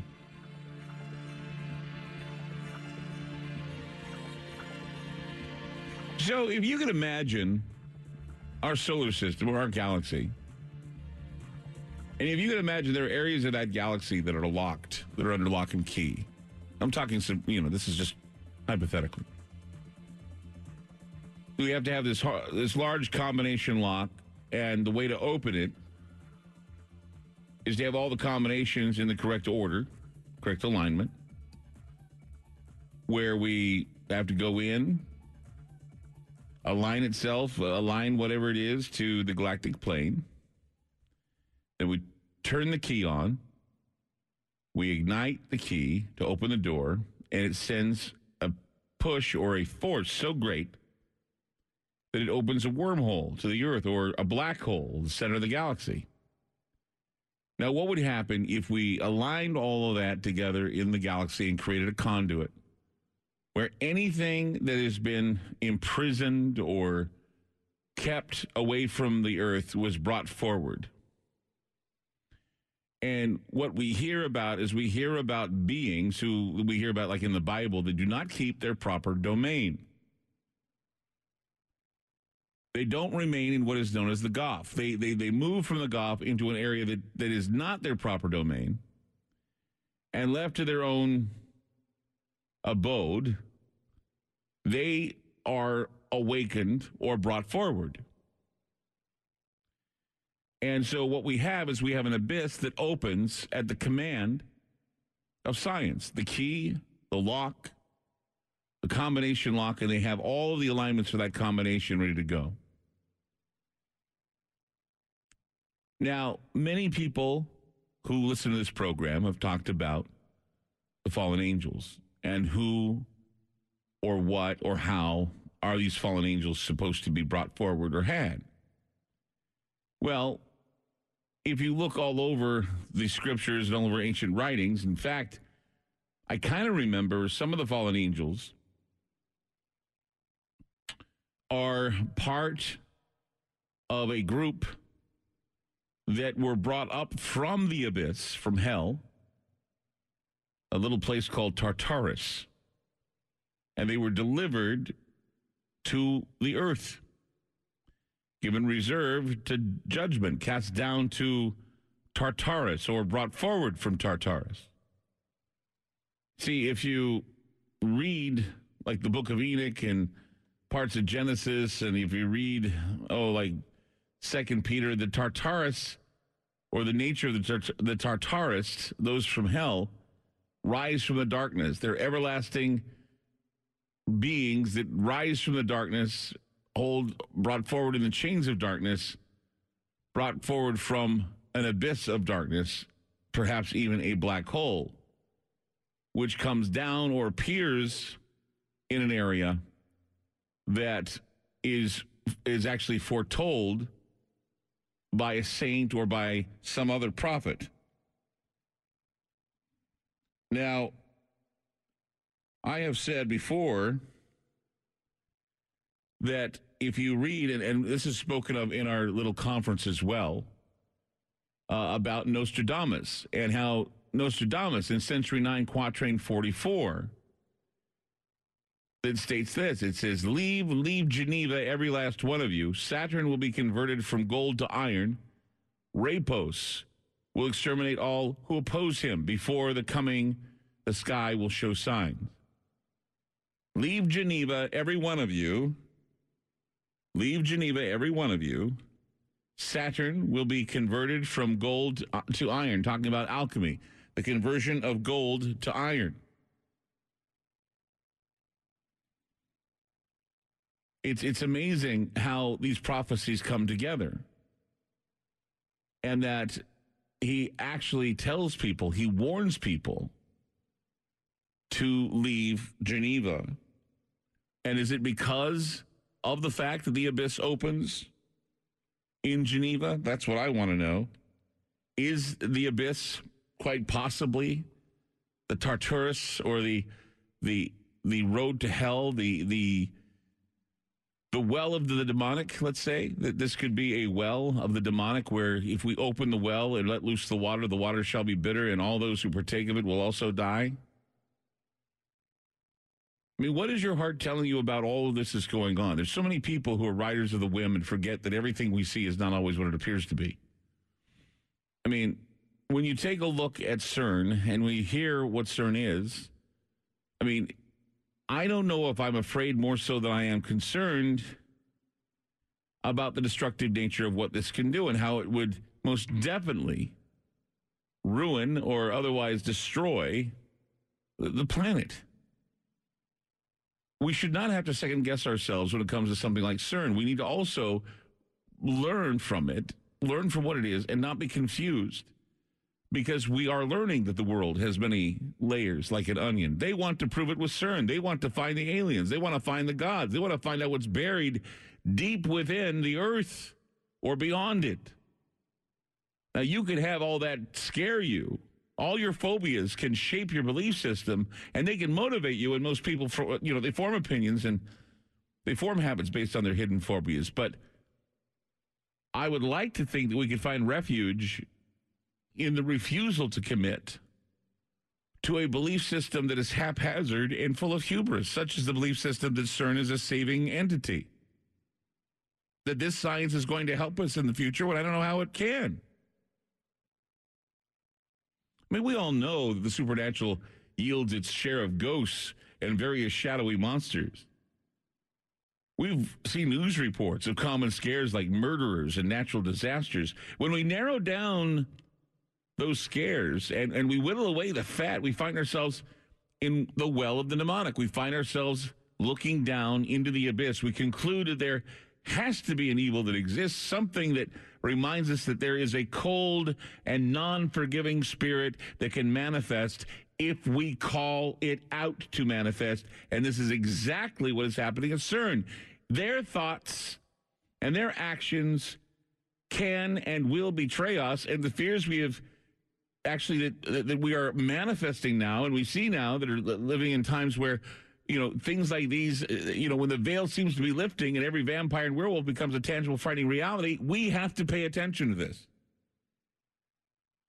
I'm not saying to believe in folklore. I'm not saying to believe in mythology. I'm beginning to see that every real evil is somehow intertwined with these so-called attempts at finding the halfway point between science and religion and thus we have the alien the demon the fallen angel and the abyss being opened and closed every time they fire that large hadron collider.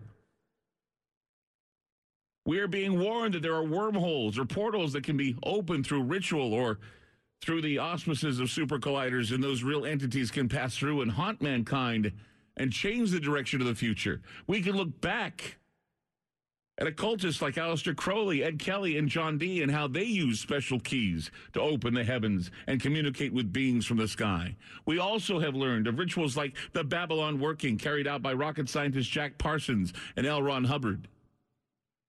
Do you find it any kind of coincidence that Scientology is the subject of news programs now on CNN? Because the ritual now is going on and it continues to go on, allegedly opened up by a vortex in in in some area. I mean, you remember the Norwegian vortex was first seen when CERN first fired. And who was there to witness the Norwegian vortex but Barack Obama himself as he was receiving his Nobel Peace Prize. It was almost as if he was in another dimension receiving a prize that he did not deserve. So why did he get it? Maybe it's because in a future event or in a future time in another dimension, Barack Obama deserves his Nobel Peace Prize and so, in the spirit of being in another dimension, in the spirit of the Norwegian wormhole, he was granted that. But my worry with these quests to find Higgs boson and beyond, the God particle, dark matter, the Large Hadron Collider has many uses, and the public really doesn't understand the mystery of the beast.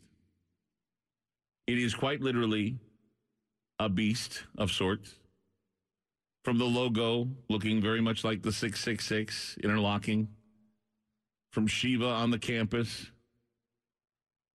The destroyer of worlds. Shiva is the same or the equivalent of the Babylonian Bel or Baal, the horn god, and the same Satan or Baal or whatever. They even had a helioscope there called the Satan. It was an acronym for the Solar Axion Telescopic Antenna. If you look up the logo, you'll see a little devil saying boo. The purpose of CERN is to find the origins of man in the universe, and this is what they're attempting to do. They're attempting to play God. And with that, we're supposed to accept it. But the mission of CERN may be to open up the sleeping giant of Apollyon or Apollo, the god of destruction. Just like what was said by Nostradamus leave, leave Geneva, every last one of you. Saturn, Satan will be converted from gold to iron, Rapos will exterminate all who oppose him before the coming of the sky will show sign. Rapos. Not many people would know what that means. I can interpret it as saying that CERN has used the Saturn, Satan, or Cernunnos ray-based positron source, or the positron ray, or the ray pos, or the ray pose. But the underlying agenda is something that needs to be explored further. And this dimensional doorway, if we have the key and titles that we could be having conversations with aliens or gods, when in reality, what we're truly doing is we're tapping into those demonic entities and all of those other forces that have been around for 5,000 some odd years, that have been imprisoned for 7,000 years in the guff known as hell. Can you imagine the real tangible appearance of entities that do not belong in this world? Can you imagine how the possibility can be abused and the fear of such entities could create a need for a world entity to combat the menace? An alien threat from outside this world or an alien threat from inside this world?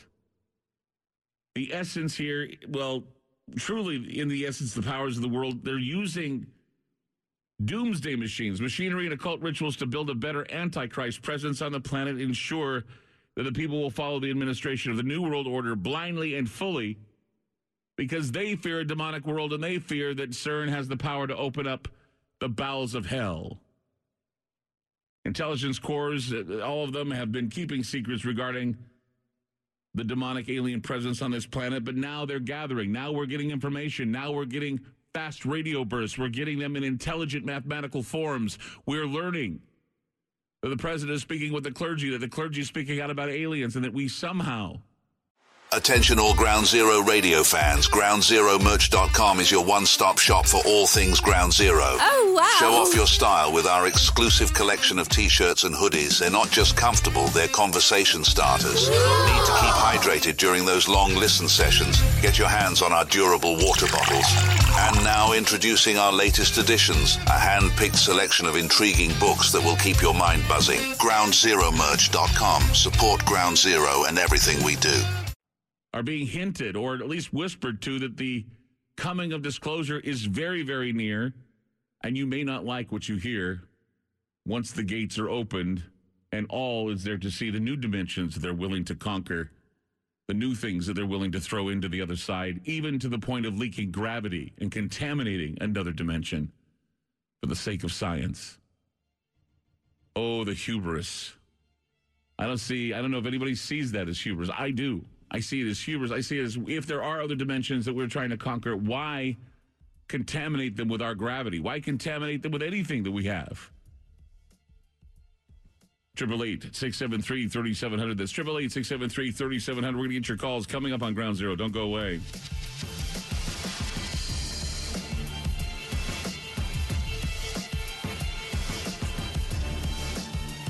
FM News 101 KXL. More with Clyde Lewis and Ground Zero on FM News 101.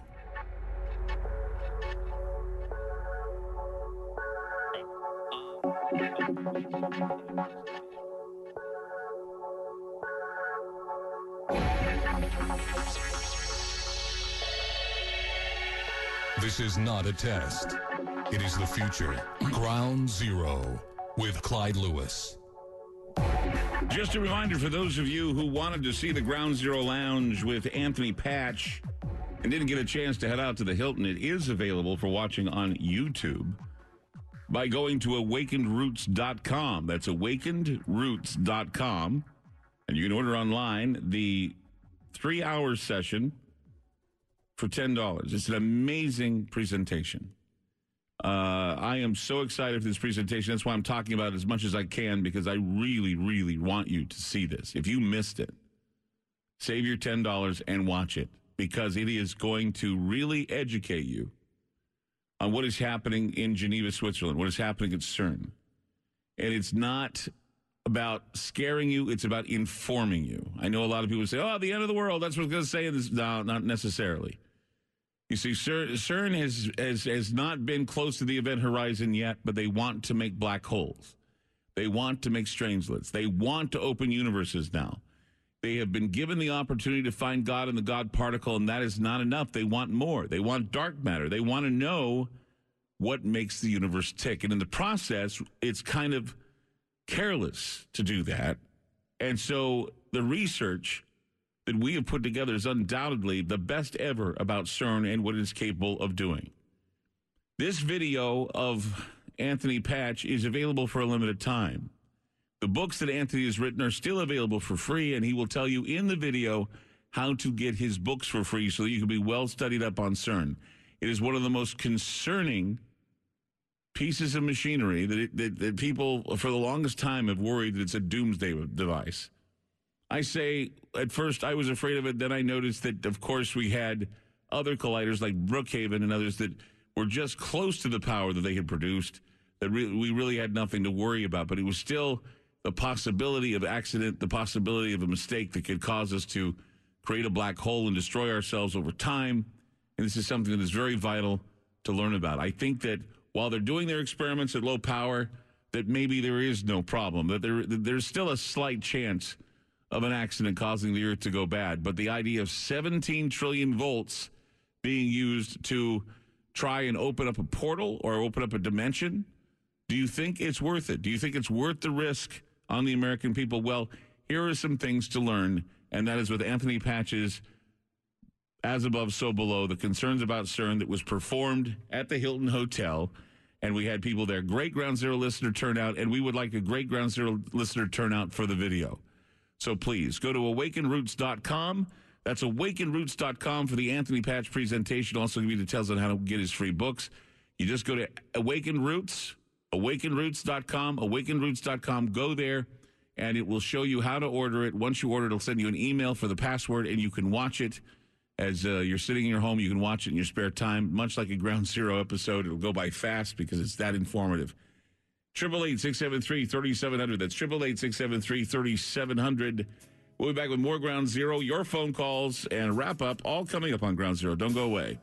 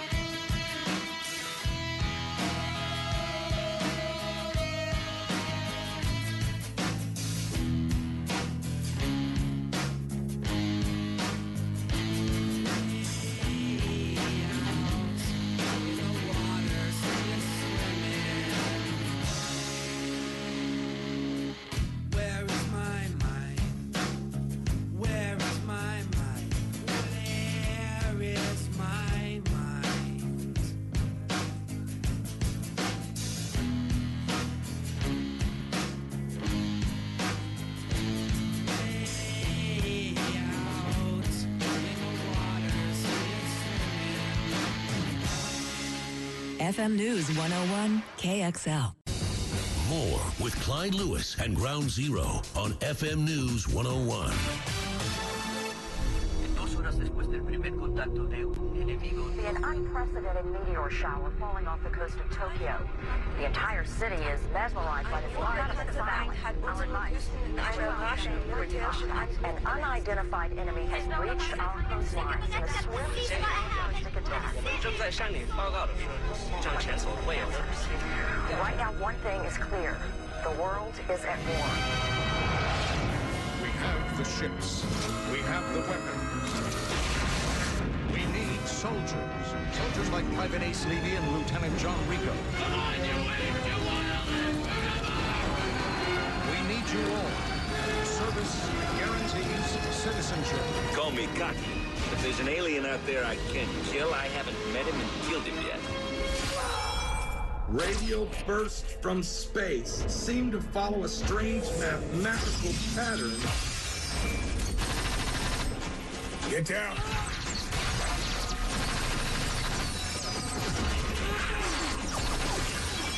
These bursts, which were first detected in 2001, all had dispersions measures that were intricate multiples of the same number 187.5. At 1446 Pacific Standard Time, 12 different locations across the globe were breached in what appears to have been a coordinated attack by an unknown enemy. All breaches were along the coastline in what is a campaign of rapid dominance. This is a textbook military invasion of massive casualties in New York. Defensive lines are being set up in Boston, and at 13:15 Zulu time, we lost communications in San Francisco and San Diego. Their status is unknown. What we do know is that we are the last offensive force on the West Coast. We cannot lose Los Angeles.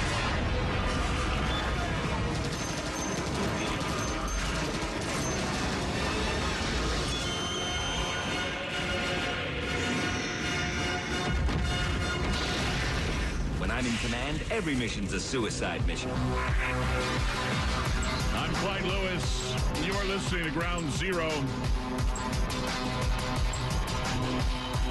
Numbers to call tonight, 888-673-3700. 888-673-3700. We go now to Jim calling in from Wisconsin. You're on Ground Zero, Jim. Go ahead. Hey, how are you doing, Clyde? Good. Uh, say, uh, is this uh, CERN collider here? Is that the uh, energy to matter device that the elite had to develop?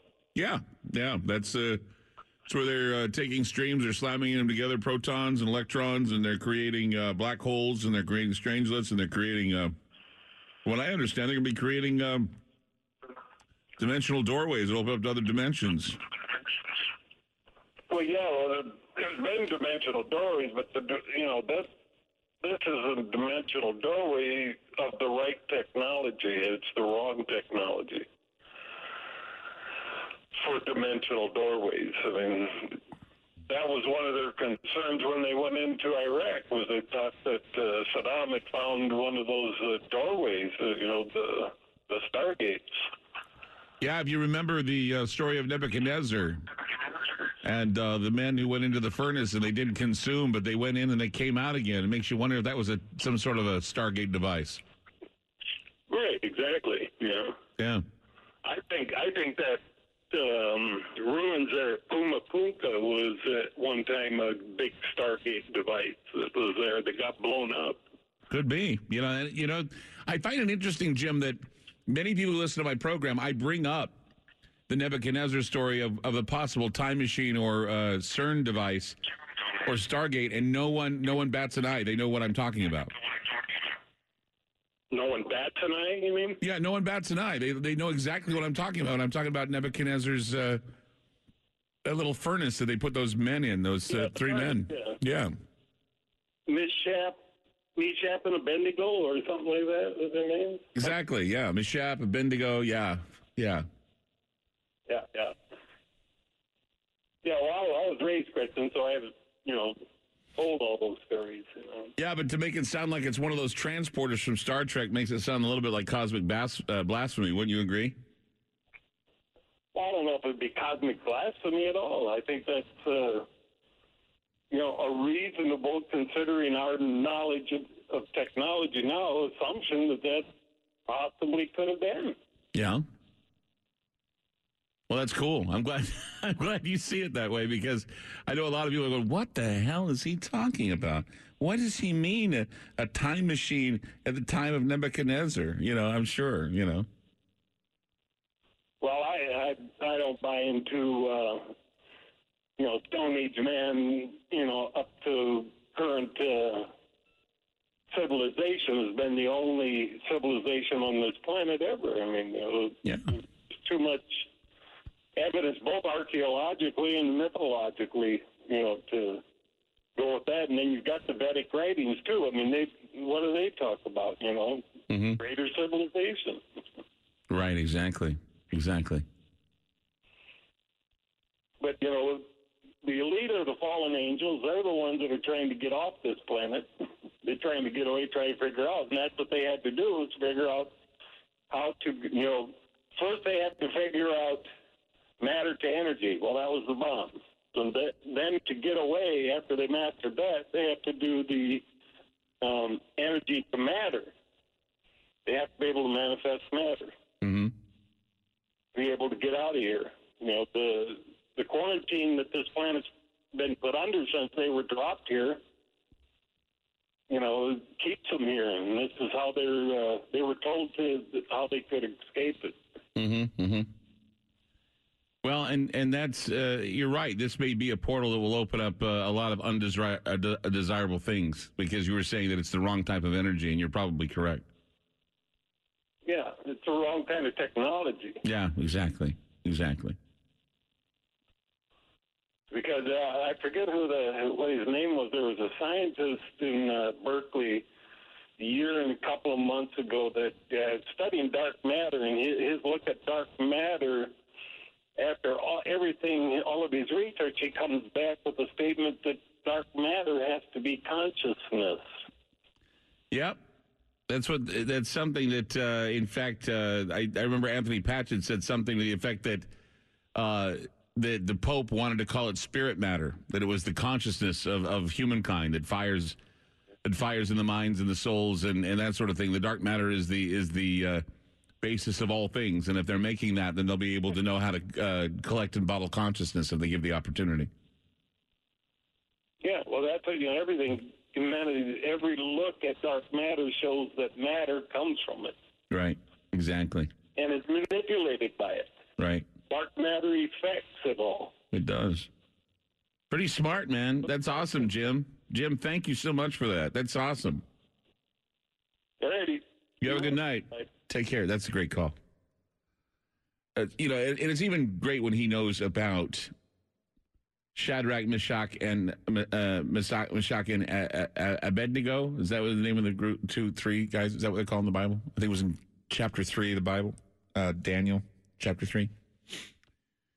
See, these guys were sent into a fiery furnace by King Nebuchadnezzar, and this is uh, back in the days of Babylon. What it basically talks about is that these men entered this furnace, and while they were inside, they weren't consumed. And later, a fourth man walks out with them, and the king is astonished. Where did this fourth man come from? They didn't know. So the biblical account is saying that it had to be an angel or something, but leaving the here and now, live in the quantum world, you say to yourself, well, no, what happened is those three guys, three guys went in, they weren't consumed, but they disappeared and came back with another guy. They went into the future or into the past or whatever and grabbed another guy and brought him into the furnace. I mean, think about it. Men entered into furnace, disappeared only to appear again with another man. Where did they go and who was the other man who was with them? Could they have been sent through a stargate and returned with someone from another time or another planet or another dimension?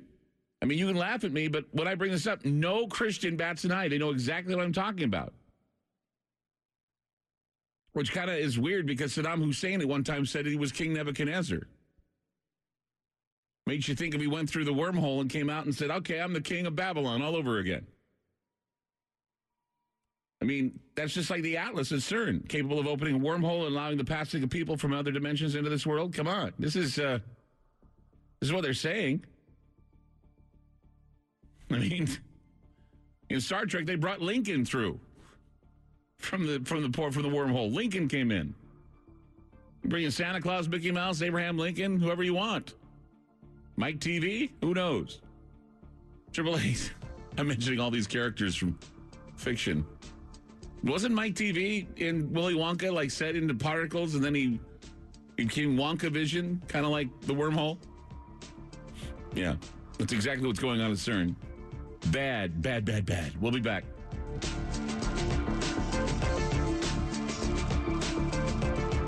FM News 101 KXL. More with Clyde Lewis on FM News 101.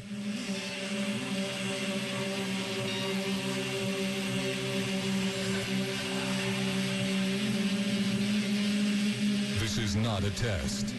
It is the future. Ground Zero with Clyde Lewis. Let's go to Jim in Colorado. Hi, Jim. You're on Ground Zero.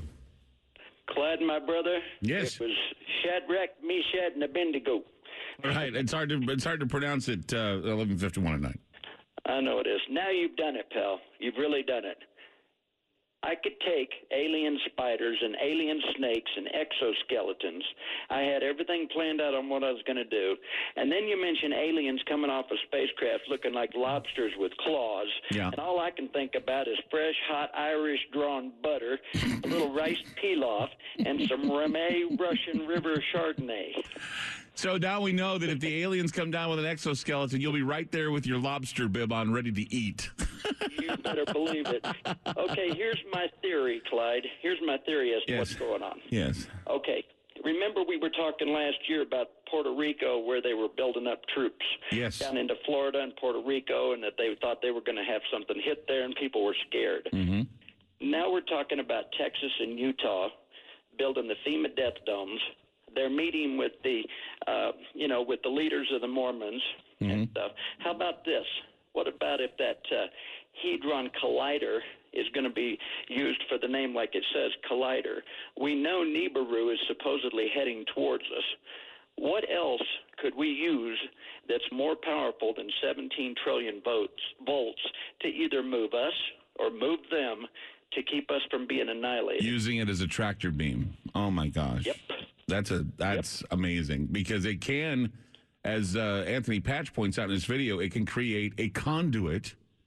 A conduit can be sent out and it can open an area through the magnetic field in order to latch on to something. Not necessarily bring it towards us, take it away from it. He hasn't said, but he says it does create a complete and total conduit to Saturn, which he said is amazing. That's right. Yeah. And see, they're already here. They're already they're coming down. They're going to be in Utah and Texas. The aliens to help us, probably from Nibiru, the Anunnaki. They don't want to destroy us because it probably causes a hell of a lot of damage to them when this happens. Mm-hmm. So they're coming down. They had the technology, and they're saying we're going to help you guys to push one of us away. It's an interesting thought. That's all I got, brother. I love it, man. I'll, I'll have to look into that. That's something very interesting. Tractor beam. How else could we do it? Yeah, that's You know, true. just Good idea. out of it. Great idea, Jim. Geez, that's awesome. Never thought of the tractor beam. Let's go to Howard in Vancouver. You're on ground zero. Well, good evening, Clyde. Hey. Good to talk to you again. Good to talk to you. Uh, I don't have too much time here, so I just I was going to bring up the uh, Rendlesham Forum Forest case Yes. Uh huh. in '80. Uh, I didn't think a conversation about uh, alien communication would be complete without that.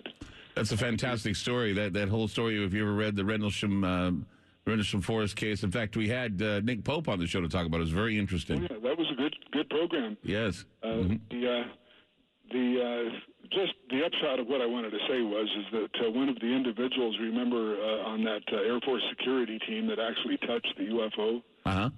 Uh, he started having visions of uh, binary numbers in his head. Mm-hmm. He wrote he wrote them down, and the uh, he had them deciphered. And uh, according to to the uh, story that I heard, uh, uh, they gave the coordinates to a place called Hy-Brasil.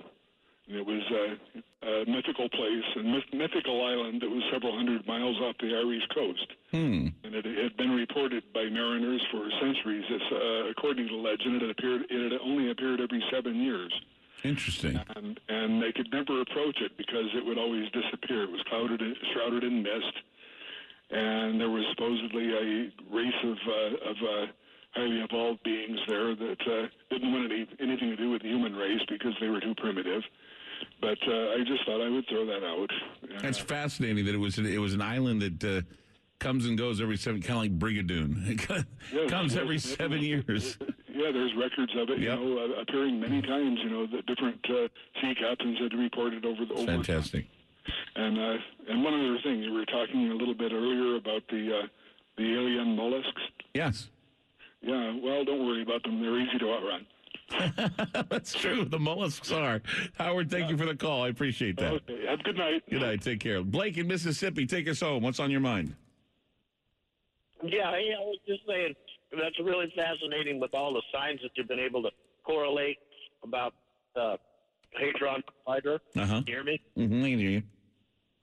Yes. Yeah, and what what I was thinking about was, uh, uh, you know, the the scriptures that maintain that uh, the abyss will be opened up and uh, um, the evil creatures, the scorpions, will come out and torment man and all that. And I thought, my what a what a what a what a way to open Pandora's box, right? No In the middle kidding. of- and you don't. The universe is so complex and so complicated, and there, there's probably so many races of extraterrestrials that the likelihood that they could have be having a fight over who's going to get us occur right down here. We might have two merging um, forces coming in at the same time, and and you know some will be more uh, benevolent than others. But if if you look at, I like to err on the side of caution and and look at what the scriptures say about it because it does mention extraterrestrials in Genesis, and it does mention that there's creation angels, collectively known as Elohim, and they they individually identify them as seraphim, teraphim, uh, cherubim, and uh, Nephilim were actually a, a fallen uh, entities. But it, just because the Bible says there's one fallen entity doesn't mean that there's not a whole lot of other fallen enti- entities out there. Because there, I'm sure the universe contains more information it could put put forth on on on the on a a journal for the, you know the the, the, simple, simple mind of mankind. But whatever was was stated there was to um, let us know that uh, um, the messen the the angels that are of God they they they are servants. They're not gonna. We're not gonna be a we're not going to be a food source for them. I mean, you know, when the angels created manna, it's like even now we have the capability of creating uh, meat products in petri dishes, and they're talking about uh, growing hamburger off of these uh, uh, you know, uh, the biogenetics that they use with the uh, stem celling and stuff like that. So the actual a- as- aspect of having to, to you know, slaughter a creature for food or anything like that is is so far primitive, probably to so many of these different alien races, that uh, that that kind of discourse would uh, be at least, you know, hi- highly discouraged by the other aliens. And I think there's a contention amongst the different alien races about what actually gets done as practice to the, the civil new civilizations and such that that exist. Because I think That's amazing. that I the, uh, mean, hey, Blake, we're running out of time, but it's amazing what you have to say because, yeah, it's true. We don't know what to expect, and it seems that we all seem to think we do, but let's wait and see what happens as time rolls on. We'll be back with more Ground Zero tomorrow night. Good night. FM News 101 KXL. Attention all Ground Zero radio fans. GroundZeroMerch.com is your one-stop shop for all things Ground Zero. Oh, wow. Show off your style with our exclusive collection of t-shirts and hoodies. They're not just comfortable, they're conversation starters. Need to keep hydrated during those long listen sessions? Get your hands on our durable water bottles. And now introducing our latest editions, a hand-picked selection of intriguing books that will keep your mind buzzing. GroundZeroMerch.com. Support Ground Zero and everything we do.